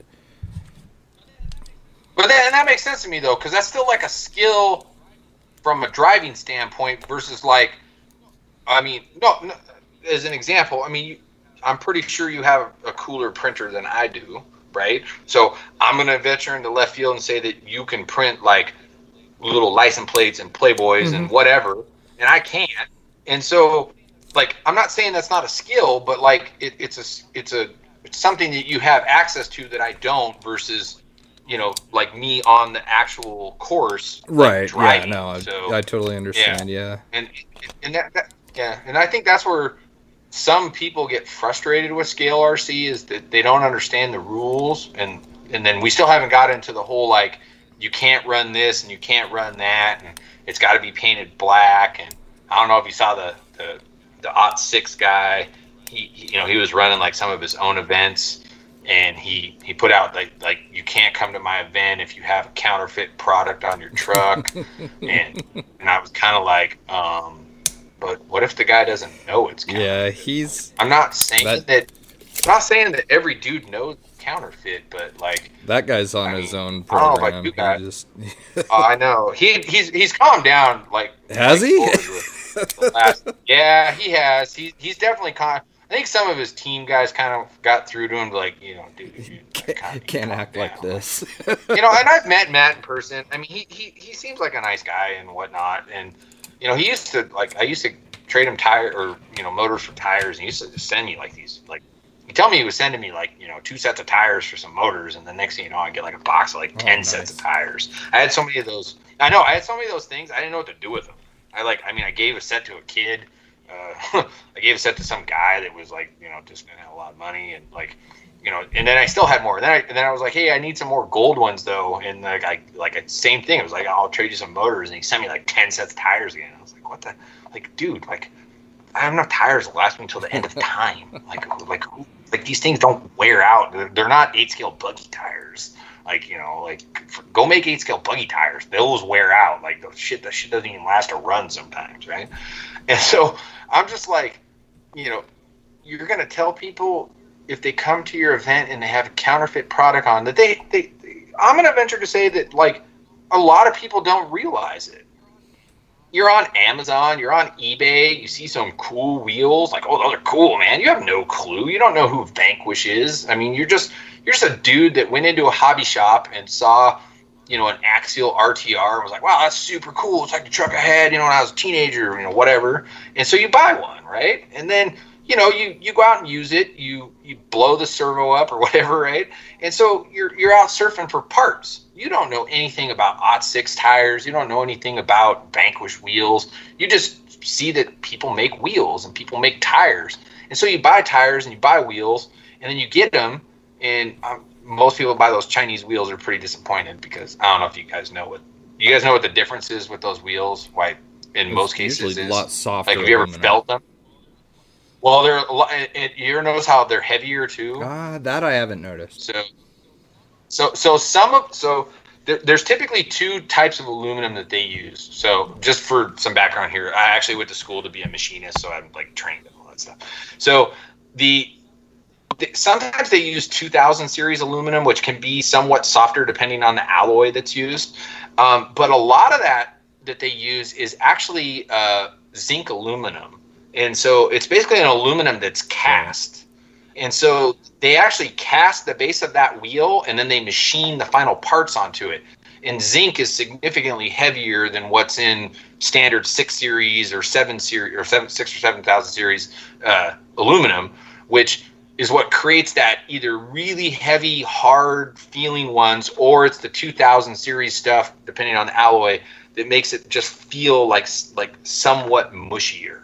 And so, but you get them though, and they look cool though. I mean, they still look cool. I mean, they're not machine terrible. They're just made out of crappy Mhm. aluminum. I mean, that's really the problem. I mean, I guess some cases the heavier aluminum might work better, but you know, it's I just find it weird that someone would want to like have a customer or or whatever come out to your event that and then get told like, oh, you can't run your truck. Like you can't run your truck because those tires are counterfeit, and they have no clue. Yeah, they have that- no that's clue. being too and extreme. I mean, I know for a fact that, yeah, well, but and that he posted that, and he posted it, and then staunchly defended it, and then like me and some other people kind of questioned it, and it was just kind of like, so let me get this straight, like, dude's gonna show up, he's got fake methods on his truck that he bought on eBay, has no clue that they're on that they're fake. And you're gonna tell me he can't run his truck? Well, we'll try to, you know. But what would you do? I, I would just tell the guy, like, hey, you know, just so you know, it's technically a counterfeit product, you know, blah, blah, blah. But you still let the guy run. Like, you let the guy run. I mean, you just, yeah, you know, you, you know, you know, let him go. I mean, it was just like when uh, Holmes ran the crawler organization, like the comp crawler one. He like he bought it or something weird, and he tried to like incorporate scale into it as well. And people were kind of like, why? Like the scale already kind of had like its own organizing section with rules. I think SORRCA was kind of around at that point, and people were kind of like, well, we don't we don't need your help. Like we run our you know stuff, and you know, but he wanted to bring it all under umbrella, and I could see the point of it. You know, trying to get it all under one thing, but it didn't work out well. But then he tried to institute this rule, like where, you know, like he was trying to create like a like a novice class or something, and you know, so that way if a guy showed up with you know an SCX10 or something like that, he could actually crawl with the comp crawler guys um, in this other class. And the problem was, it's like everybody was like, well, if a guy shows up like that at one of our comps, we'll just make it work. Like we'll just make it function. It's no different that if you know a kid shows up at Die Hard with a rustler or something with a with a with a six turn in it. Like Brett's not going to tell him he can't Right, run. I mean, they're going to try to fix the motor, but they're going to make the they're going to get they're going to they're going to figure it out, right? They're going to figure it out, get the kid on the track, right? But this was trying to like create a novice class that that like what are the odds that you're going to have like multiple novices show up? I mean, you know, it's like let them figure it out on their own. He can just run in one of their classes that they're already doing. He's not going to beat anybody. He's not going to, you know, an SCX10 like RTR has no chance against a 2.2 S crawler. Like none. Like none. Like they could probably drive the whole course in reverse and do better. Then I mean, there's just literally no chance. And he was trying to make this weird rule, like, and I, like, I mean, I wasn't involved in that, you know, from the the discussion standpoint, but like all the local clubs were like, yeah, whatever, like we're not we're not doing that. We're not going to function. So, you know, but it's like not everybody can have a novice thing like Die Hard, right? It still blows me away how crazy that novice Oh, program is. it's Like, huge, just- yeah. I mean, I mean, it's better now too that they they're actually kind of kicking some people out of there. So, um, but it, it's still just nuts how many people they get to show Yeah, up and just race, kinda getting like wives, daughters, and kids and stuff. I mean, it's just, I mean, I mean, my kid was doing it and have fun. So, I mean, tried to get the other kid doing it, but he wasn't. I own an RC company, and it took me four boys to get one to race RC cars. You know, I mean, it's got to be a record or something, right? Like my oldest son, no interest, no interest. I mean, I own, I mean, he was like, you know, seven, eight when I owned Peel It, nothing, nothing. I mean, he could have the full reign of that place, nothing. Number two kid, he was like, he's three years younger, so, you know, he was like four, five, six ish age would Peel It was open. All he did was go to Peel It just to go up to the front counter and demand chips or candy because I was his dad. So just walk up there and like demand food from the from the, whoever was working the counter. So like Maybell knew who he was, so it wasn't a big deal. But like Mike, you guys know Mike Phillips? Yeah. Yeah, I know Mike Phillips. Yeah, so Mike used to work for me Peel It, and uh, he'd like Connor walked up and he was like, "Give me some chips," and he's like, "Who are you?" And he's like, uh, "Eddie owes my dad." And he's like, "Oh Jesus," gives him chips. Did the same thing to. Uh, I'm coming up with the with a blank name here. Nate. Nate. Uh, Oh, Nate Clark. what's Nate's last name? Yeah. Nate Clark. Yeah, so he used to Oh, work for right me on. too. Uh, yeah, yeah. Nate worked for Mike Phillips was the original employee with Maybell, and then uh, and then uh, Nate started working there, and then Nate took over, and Mike went somewhere else, and uh, uh, Maybell uh, went somewhere else as well. That's a long story. so I love Maybell to death, but he's uh, he was he, he had an interesting time of life at that point, but he's got it all under ropes now. He's got the little baby and everything Yep. going on. So We Yeah. better get some of these He's very uh, adamant. listener questions going here too. oh, no problem. Let's do it. Um, Sweet. Trav, you want to do the listener questions? Yeah, I'll just jump right in. So, uh, first question is from none other than Garrett, uh, Mr. Garrett Smith. He says, "I got a question. Who's built more race-winning motors, Eddie or me? And also, is my crawler motor done yet?" Uh, no, his crawler motor is not done yet. He brought it here yesterday. Um, I uh, I shipped a lot of orders today, so I didn't have a. I shipped all the prototype outrunners out, and uh, they uh, that took up a bunch of the day, along with the couple big AMA orders. So that's it. No, your crawler motor's not done. I'll work on it tomorrow. Um, so second question: Who built more race-winning motors? Um, to be frank, I don't know how many Garrett built. Um, to be, you know, I'm not. I, he built all of Travis's. I know that. So Travis won like the Reedy race, Roar Nats. I think he won Roar Nats um, indoor and asphalt, and then he won 19 turn at Snowbirds. Um, there might be another race in there I'm missing because you know there's there was like the Novak race in Cleveland and um, uh, there's probably another one in there I'm spacing on. Um, I don't I don't think we won Cleveland though. I think Car- Trav's car broke in the main of that one. Um, There was a lot. Peeler was an animal. Well, Peeler was an animal, and then he kind of had a rough time and and and, and stuff. And then um, he started working for me, but he was still running for Phantom. And then he kind of got dropped off of the travel team with X-Ray, um, and he was really bent about that.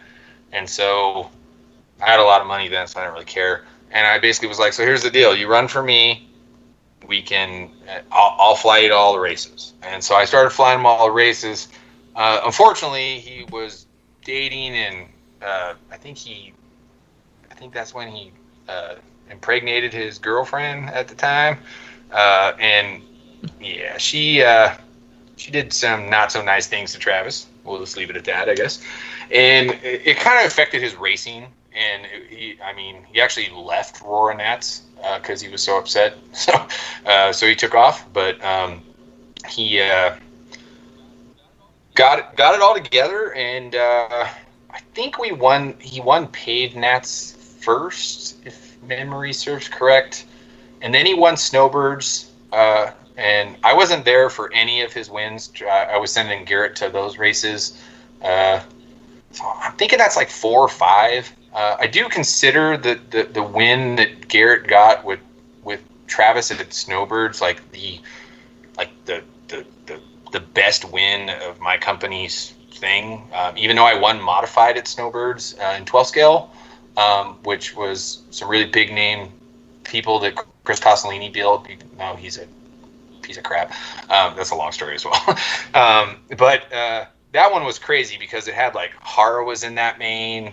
Uh, Andy, uh, I think Andy Moore, Jilles Groskamp, um, uh, Dumas. I mean, just literally, it was like like everyone in that main had either won a national championship and modified at some race, or had won a world title, or would win a world title at some point. And Travis smoked them all. I mean, he, he literally like the, the it's it's available online if you ever want to watch it. And, it's I mean, it's a great race. He literally drives that thing lights out on the edge all the time, and he, he had rip on everybody. I mean, Garrett built an awesome motor, and I think I gave Garrett a brand new eight scale kit of his choice off of the wall for winning that race because I was that stoked that he beat those guys. Because usually at most of the other races, like a lot of those guys didn't race 19 turn, and uh, you know, it, it, even though it wasn't modified, I mean, it, it, it was harder to have horsepower in 19 turn or stock than it was in modified. Modified, the whole trick was having horsepower and not going flat. I mean, it, you know, like the basically the batteries, even though we had crazy capacity and for nickel metals back then, they still would go soft at the end of the run if you weren't on it. But you know, um, I built Chris Costolini's 12 scale uh, mod winning motor at Snowbirds. That was like our first big win. Um, I built Travis's. Oh wait, I built Travis's uh, Vegas race motor because that was a huge thing. Like Travis, like TQ'd round one, and then he murdered everybody in round two. And someone started screaming to check the motor, so they checked the motor. And Garrett had actually built the first two versions of it, and uh, they found like a slight chip in the uh, the com lock. I don't know if you guys are familiar with those. It was like a it was a thing that came from the bottom of the com, and it it basically locked the com into place. And if you twisted the com to increase the timing, uh, it would shatter that. And they had Dieter come over and look at it, and Jim Dieter was like the head motor guy at Trinity, and he was like, that just looks like a manufacturing. It was a chip. There was no crack. It was just a slight chip off of the surface. And Garrett said that he had dropped the mo- the arm when he was walking through his hotel room, and it hit like the wall, or I don't remember what he said. It hit something, and that's where it had. He felt that it, you know, that maybe it had happened, or it was a manufacturing defect. So they initially were going to DQ Trav, and uh, I I was a major sponsor of that race, and I kind of screamed and yelled, and I was really pissed off. And uh, so they agreed to throw out the run, and then they would let me build a new motor. That motor would be confiscated and whatnot. So I brought over his backup motor. I had them mark it and inspect it and everything before I built it. I had them mark the com, everything. Just there was marks all over, and I went back to the pits and built that and he beat the TQ that got DQ'd by like three seconds or something, which is a lot in touring car, especially in stock. And so he just murdered the TQ, and then he won the race. And uh, I remember screaming at the other motor company that was responsible for having the motor inspected. With, the funny part was the the 19 turns were the ones that were everyone was cheating with per se, I guess, but uh, they didn't look at those at all. But they were all concerned about his stock motor. So I don't, I never got that. But I would say it's probably on the even side. But I would give Garrett the the one up on the the fact that he won. He, you know, he also won the Reedy race with Trav in 19 turn, and I I never won that. And the Reedy races, I mean, when it was on road or off road, it's like I consider it one of the biggest, like most prestigious events. Like yep. I mean isn't it still like a lotto to get in the damn thing or something? Yeah, so, for invite class, yeah, you still have yeah. to essentially so, be invited. Yeah, so it's like that was a huge win as well. So um, I never won Cleveland uh, in anything. Billy, uh, Peter or Garrett almost won that. He was there with uh, Billy Easton, and Billy Easton was winning, and he had like there was like a minute left, and his pinion came undone. Oh. In 12 scale, which is so embarrassing because like you're not really hitting anything. Especially if you're winning, right? It's not like off road where you're like jumping and stuff and bouncing off things or anything. No, just flat, perfect carpet track pinion comes off. So, uh, so I, I would say even, but I would give Garrett the slight edge in the fact that he he won in what my opinion was a more prestigious race and the bigger win in my opinion. I gotcha. I think he'll be happy that I didn't say I did. I'm pretty sure it's even though. So, because there was races he never won and and that I built. I mean, I think Peter has as many because Peter built all of his own stuff. So, and Peter Right. won like Peter won. Well, Peter should have run the Vegas race, but got hacked by his teammate. But he ran like Roar Nats, like I think both, and then or twice, and then he won Snowbirds. Or no, then he he won the Reedy race too. But yeah, when Peter won the Reedy race, uh, everybody had to run the Reedy handout, and uh, no one knew how to tune those things because they weren't actually legal for ROAR. So uh, we knew how to tune them, and Peter built eight of the ten motors in the A main, and Damn. then smoked, and then smoked everybody. It wasn't even close to. I think he won by a lap, which again is a lot in touring car to win by. So. They don't. They don't typically lap people. I, I tried watching your guys' gas off road. Was that what's that crazy big one that just went on? That uh, that everybody goes to. oh, a Nitro Challenge. Yes, that one. I Yeah. watched the A main of that. What the hell? I mean, that was the most crazy thing ever. Like people bouncing off the side of the track for no reason. I don't get it. But um, I, I don't think anyone finished on the lead lap than the dude that smoked everybody, right? Um, I knew the second and third were like decently time- close behind. Per time, technically, I know the Truggy race was really close. I mean, they were two of the best races I'd ever seen, but the I didn't watch the Truggy race. I just watched the. I just watched the final pro A main uh, eight scale. You know, just the regular buggy. And Yeah. I mean, it was just wild because like people would come around the the corner to enter the straight and like get on it and then just randomly fly off the track. yeah, yeah. And I was just like, what the hell just happened there, dude? You know, I felt so bad for Dakota Finn because he would get right back up in it and then like randomly fly off the track. Yep. You know, and it wasn't happening just to him; it was happening to everybody. So Oh yeah, I did enjoy the the whole like Ryan Maifield saying he like throat punched some dude I've never heard of, but I thought it was kind of funny. Sir yeah. seemed pretty. He sure seemed really angry. I guess there's like a huge history there, right? That I don't quite understand, but No, no, not really. Just the the Europeans and the Americans don't race together that often, and some of the Europeans race really aggressively. So they, they you know, when they come over and they come into America, they're really fast, but they're like really fast in an aggressive sort of way, and and drivers here just aren't used to that, and so that's kind of where that was coming from. so it's So- not like hockey because European hockey players are like the like the wimpy finesse guys. right. Yeah, kind of, kind of the opposite. I guess. Uh, so Brendan Clark had made a general comment towards the show. He was just saying, after listening to episode 18 with Amain's Matt Hout, the info on battery charging and safety was very helpful. Continuing to keep safe practices, I have since purchased a bat safe from pulsebattery.com as an added safety precaution. Thanks to this podcast, people are being exposed to great information that isn't found elsewhere. Keep up the good work. So, thank you. Thank Yeah, I don't have really anything to add to that. I mean, uh, Matt's a, a buddy of mine as well. He's uh, knows what he's doing.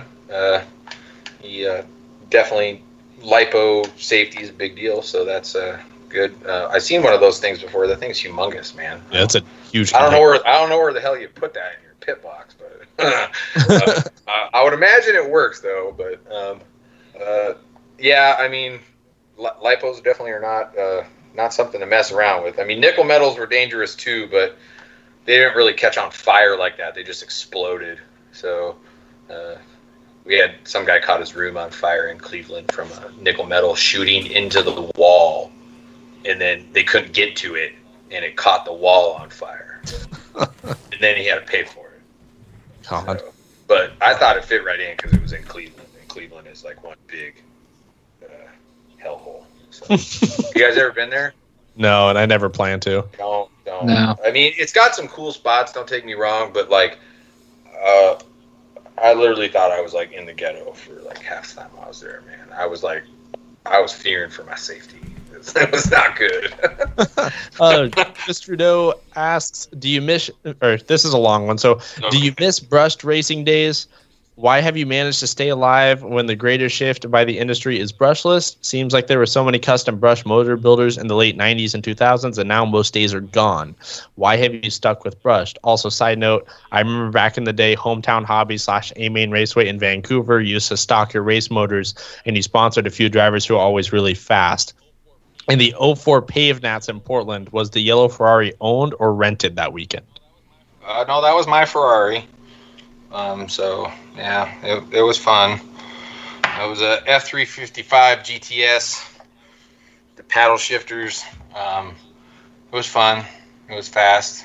Um, we actually drove it home from Nats, me and Travis, and uh, I think we were doing. I think I was doing like a buck ten the whole way and Travis was, of course, sitting next to me, like, faster, what's faster? I'm like, dude, we're doing 110. I think we're okay. Like, faster. I'm like, no, we're doing 110. We're cool, dude. so, uh, it, no, that was my car. Um, it was a little frustrating. I had it for a few years. Um, uh, I, I think I screwed up three, three or four front spoilers, five grand a piece to fix. Um, oil change cost uh, 950 bucks. Um, I broke a door handle. Uh, that was eight hundred dollars uh, just for the door handle.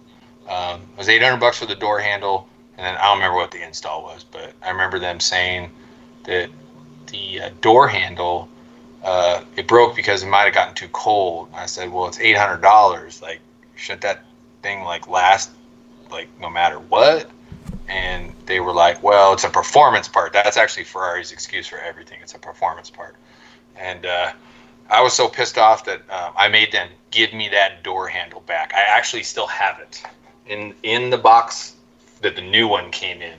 It's somewhere here in my garage. So I, I actually kept like one of the front spoilers that I killed. Um, I kept the heater core that went out. The heater core cost twenty eight hundred dollars just for the heater core. You guys know what a heater core is? Oh yeah. No basically the thing that the water goes through from your motor and then it that's what kind of interfaces with the, your heater fan in your car. And a ferrari one cost $2800 and mine magically stopped working one day.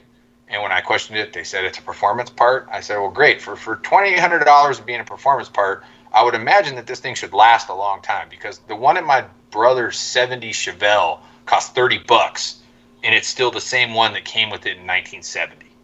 So uh, I'm confused why the $2,800 one fails on a car that was like seven years old. So um, it was cool. I wanted a 360 at the time, but like you couldn't get them. So they were like people were buying them and selling them for more used than they were new. So, hmm. so I found this. I actually found a black 355 first it was Charlie Sheen's old car, so I'm sure that there was like tons of like strippers and cocaine in there. But um, the uh, when it got inspected by Ferrari of Dallas, they said it needed like 30 grand worth of repairs. It looked like he took it off roading or something. So yeah, so that's a Ferrari question. Yes, it was mine. It was a cool car. Um, I was actually going to buy a Lamborghini once and then didn't buy it. That's a long story. So uh, that was back when I had lots of money. I don't have lots of money. Uh, what was the first part of that question? Uh, do I miss uh, brushed motors still? Um, of course. Um, tuning brushed motors was was my thing. Um, I, I, loved it. It was fun. Um, I don't really get to do as much of the tuning standpoint uh, anymore with the, the crawler motors. Uh, it's mostly doing more custom stuff that we couldn't do um, back in the racing days because you know the racing days in stock you kind of had to like you could tune the motor, but you couldn't really do anything that like physically changed the motor because that was against the rules. Like you couldn't, you know, you couldn't rebalance the arm, and you couldn't, um, you know, you couldn't. Other than cutting the com, putting different brushes on it, and aligning the hood and stuff like that, you couldn't really just do custom stuff. And you could do it on the modifieds technically, but like it was really tough because then like certain parts wouldn't work and you couldn't get access to certain parts. So it even those were mostly tuning. I mean, we did more cool things because we got to wind those armatures and uh, you know we tried different wire sizes and whatnot. But uh, you know now it's like I get to make these incredibly like custom motors that I can do anything I want to them because there is no rule. You know, and because there's no rule, that allows me to literally just totally think outside the box and and do whatever the heck we want. You know, you know, like we got five slot armatures like way back, like like when Peel it was open, and we got them and we tried them and we wound them multiple different ways, and, and they were horrible on the racetrack. They were terrible motors, and I remember like I think we used like I don't know ten of them or something, and they just they all sucked no matter what we did. And I think I got like a hundred of them, and the, they just sat on the shelf. And then then we tried them for the crawler stuff, and we're like, hey, these are kind of smoother. You know, I'm still not a huge fan of them, but you know, we get to do anything like that we want. You know, I used to make a set of motors called Vapors. Uh, we were able to uh, basically I laid the can down and I laid the face and I used all these lightweight parts and it basically increased the clearance on the like the XR10 or the the Berg style uh, trucks. But I, I basically got them about an ounce lighter than what a conventional motor was. And you know we couldn't do that in racing. That would have been illegal for the most part. Um, and then then I came out with a motor called the Stubby, which kind of took that further. But you know, we reduced the length of the armature and we made the can five millimeters shorter, and I made the magnets five millimeters shorter. And so basically, we ended up with a shorter motor that where it was cool was is it it gave you like five millimeters extra clearance uh, where your motor sat on the axle on the MOA trucks, and so the links would not hit as easy on that side, and they weighed almost two ounces less. And you know these guys were all about weight with those comp the, the strict comp crawler ones. But the funny thing is, is, I never thought I would ever sell like a pair of the vapors. They were just like something me and one of my team guys did to try. And then people were like, "Hey, how much?" And we sold them. And then we did the stubby, and I was like, "Oh gosh, I'd never be able to sell these. I'd have to, I'd have to sell them for 500 bucks a pair." Okay, can you put them on the website? So I've shipped around 350, 400 pairs of stubbies now, um, not counting single motors. So probably probably in the neighborhood of I don't know 850 900 plus of those motors at 250 a throw. So making $250 on a motor versus I think the most we ever made on a brushed motor in the racing days was like 80 bucks or something like that. I don't know. It it's I miss the tuning, but I get the whole custom thing, which I think is is as cool. I wish I could tune stuff more though. I do miss it. So I've been getting into it with the brushless stuff though, but it's a totally. I don't know if you guys have messed with your brushless motors much, but um, it's a totally different animal uh, in how you tune unless you're cheating, which unfortunately we don't see a lot of that because we're not racing touring car or 12 scale or whatnot. But uh, the it does, does unfortunately happen.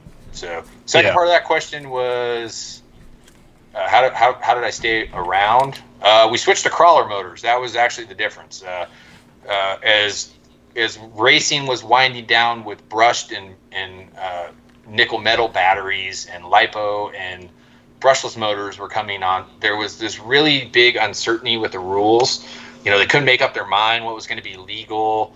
You know, bonded, not bonded. They're, they're all going to be the same. Um, uh, they're going to uh, all the speed controls will be the same. You know, there'll be no magical software. Yeah, okay. You know, all of that happened. Like everything that they said that wasn't going to happen happened. Um, not as much with lipo batteries is as brushless motors. Brushless motors are the main problem. They, uh, uh, I don't know if you've ever seen the old Trinity ad they put out. They put out this ad from Trinity uh, that did to try to like dispel brushless motors, and it was really not the best decision to put out there. Um, but if you go back and actually read the list and then subtract couple that technically didn't make sense because we went to lipo batteries as well and they were assuming that nickel metal would stick around, uh, right. pretty much everything on that list came true. Like everything on that list came true. There was hidden software, there was fake software, there was cheater software. You know, the motors are not the same. I mean, you know, uh, we all race enough to know that you watch some of the stock guys and they just have way more rip than other guys do.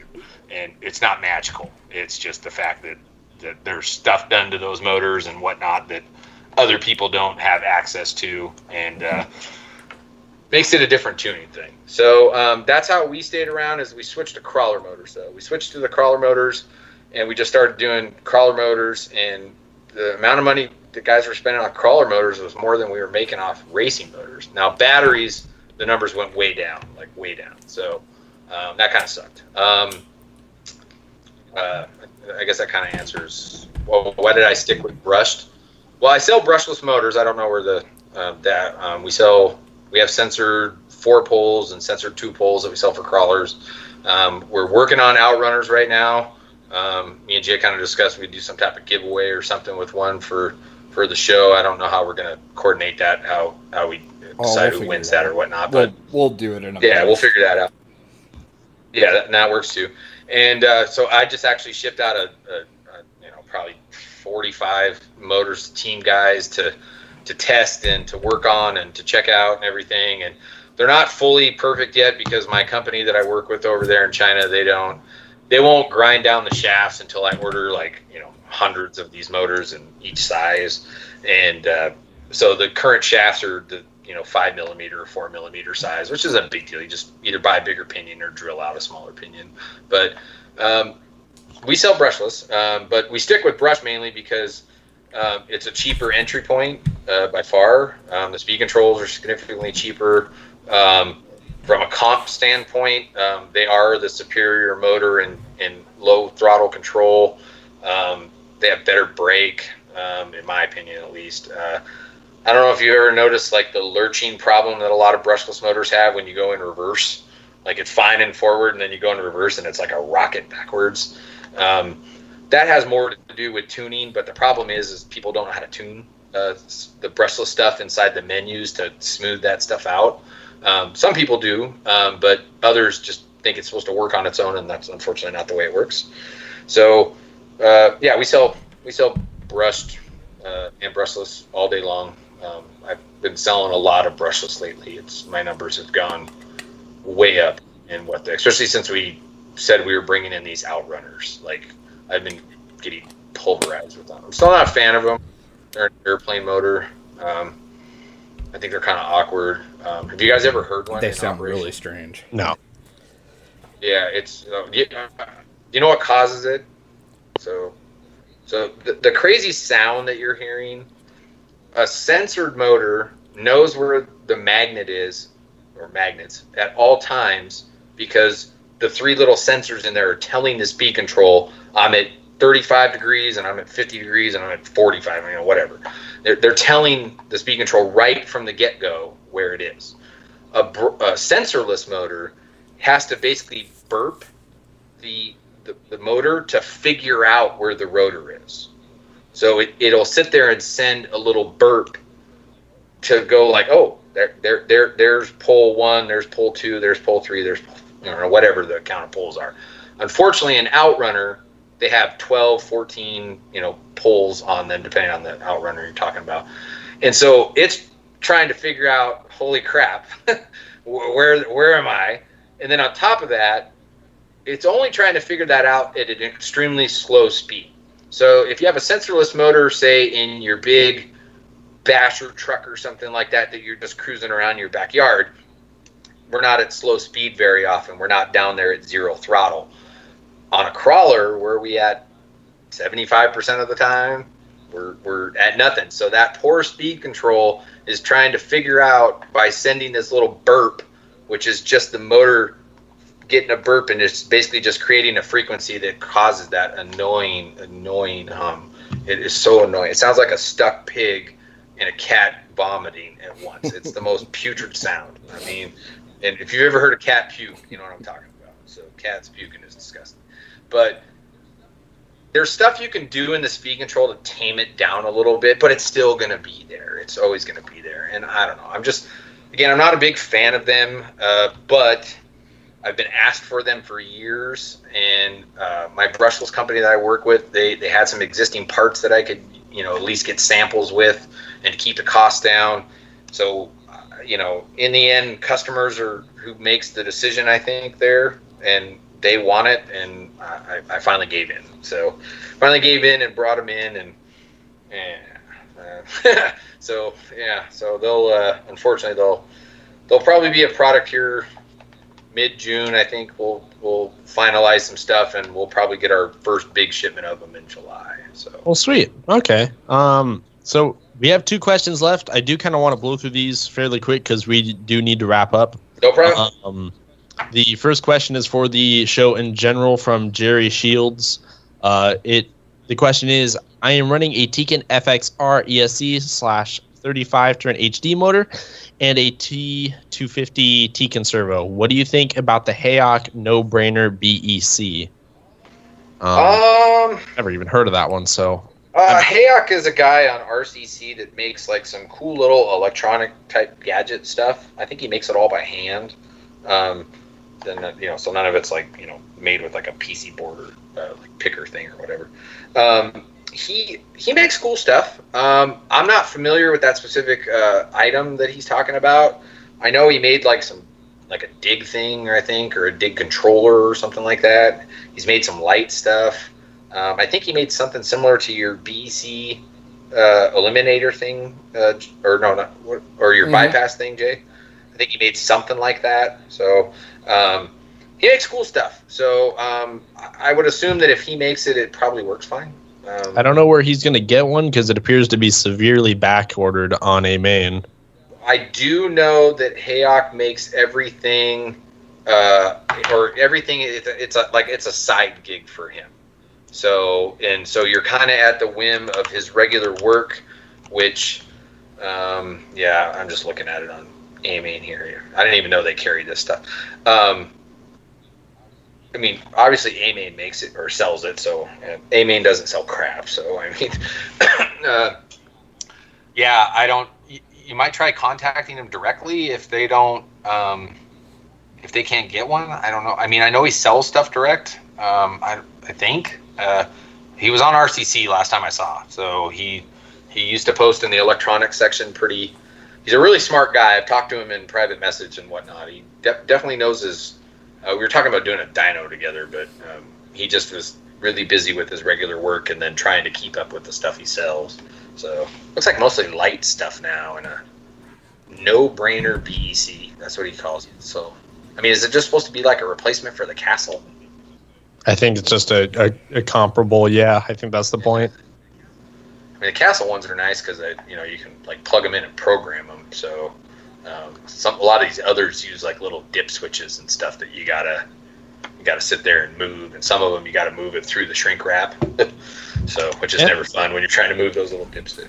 So, okay, yeah, that's about all I know on that. So, I don't got anything else. I gotcha. Um, Tim Merzen, I hope I didn't butcher your last name. Um, what is your all-time favorite RC vehicle to drive?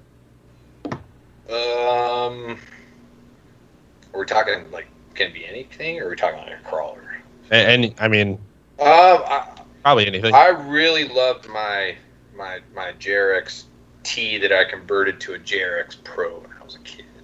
So that thing, it just worked and it was fast. And RC10s back then were really finicky cars, and like you would build the shocks and like they were really tough to build like consistently between like the left and the right and, and whatnot. And the the trannies were before the stealth were kind of a nightmare to work on. So um, I saved up and somehow bribed my babysitter to like front me the person I babysat for to uh, front me some money so I could go buy the brand new JRX T because the the the Pro hadn't come out yet, and you could what the trick was you bought the JRX T and you converted it down to a buggy because you got the longer chassis and the big front shocks and and what because they you're not old enough to remember Travis, but we it used to be a thing to run rear shocks on the front of your buggy. They looked so stupid, but that was that was fast back then, so you had to do it. So I would say that that was my favorite all-time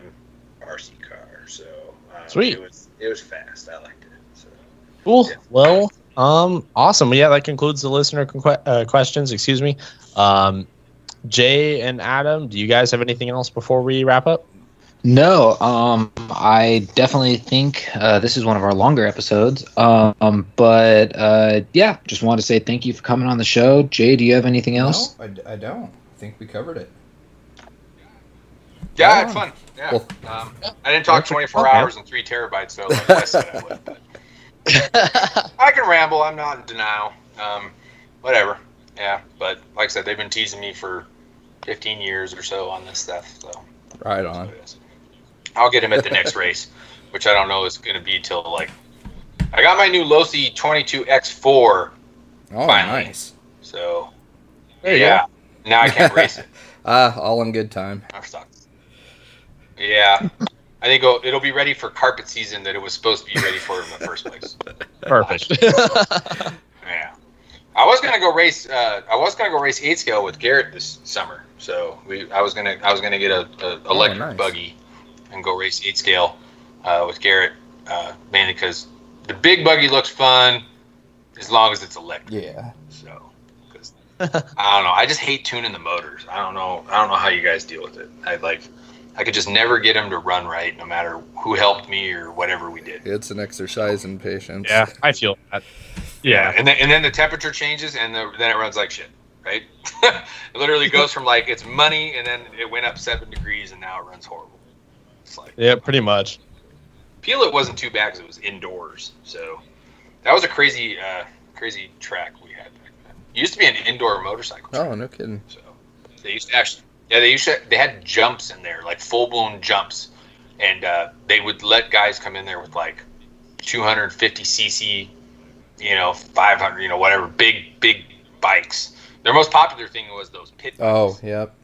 and I never, I never, I my friend owned the building, and uh, well, not when I rented, but when it was the motorcycle track, a friend of mine owned the building, and uh, I remember going in there and looking at it one day, and I was like, "What in the hell? These people are crazy! Like that guy barely missed the ceiling by like a couple feet, you know. And it was a pretty tall ceiling, but it was still like." Like if you hit that, like you're you're you're dead. I don't see how you survive that because like you basically hit that and then fall straight down, and you're like you know pretty far up in the air. And I was like, that's just, oh my God, right? And, but their popular class was those pit bikes. And then I found out that there was dudes that had like 30 grand in those Oh, things. yeah, they were ridiculous. 30 grand in a pit bike? So you guys used to race motorcycles, right? Like, the, Yep. uh, but you guys did the, you guys did the, the, the, the moto ones, right? The, the, the ones that kind of look like a dirt bike, but have like the, like the ones they do in the X. Oh, Games, yeah, right? Supermoto. Is that- Yep. Supermoto, that's what it's called. So I like those ones. I think they look cool because I think they're they got more of the the off roadish kind of look feel to them, and uh, the the other ones are just so nutty. Those like I've watched that. Uh, what's that one where they go on like an island? Oh, Man. And they race. Okay, yeah. Yeah, and people like die every Yep. year at this thing. Man, I mean, I know you guys aren't going that fast. I'm, I'm not saying you guys are going slow, but th- those Yeah. bikes just look Yeah. so nuts to me. I bought one like that and it scared the shit out of me. And Garrett rode it. So Garrett, Garrett basically stole it and put like three thousand miles on it. So it was like a Honda CBR 1000 RR, and we like chipped it, exhausted it, and did all this stuff. And I literally putted it up the road and back, and I was like, nope, nope, I'm good, I'm good, I'm gonna die on that thing. Yeah, I feel that. Well, hey, thanks Eddie for coming on. Um, no problem, guys. Yeah. Appreciate you man. spending the time with us. Get to talk a bit. And then uh, yeah, just Jay, just get with me, and we'll uh, we'll figure out those Yeah. giveaways. Yeah, you however bet. You We'll want do, do it? man. All right. Sounds good, Have a guys. Good evening. Okay. See ya. Yep. Talk to you guys later.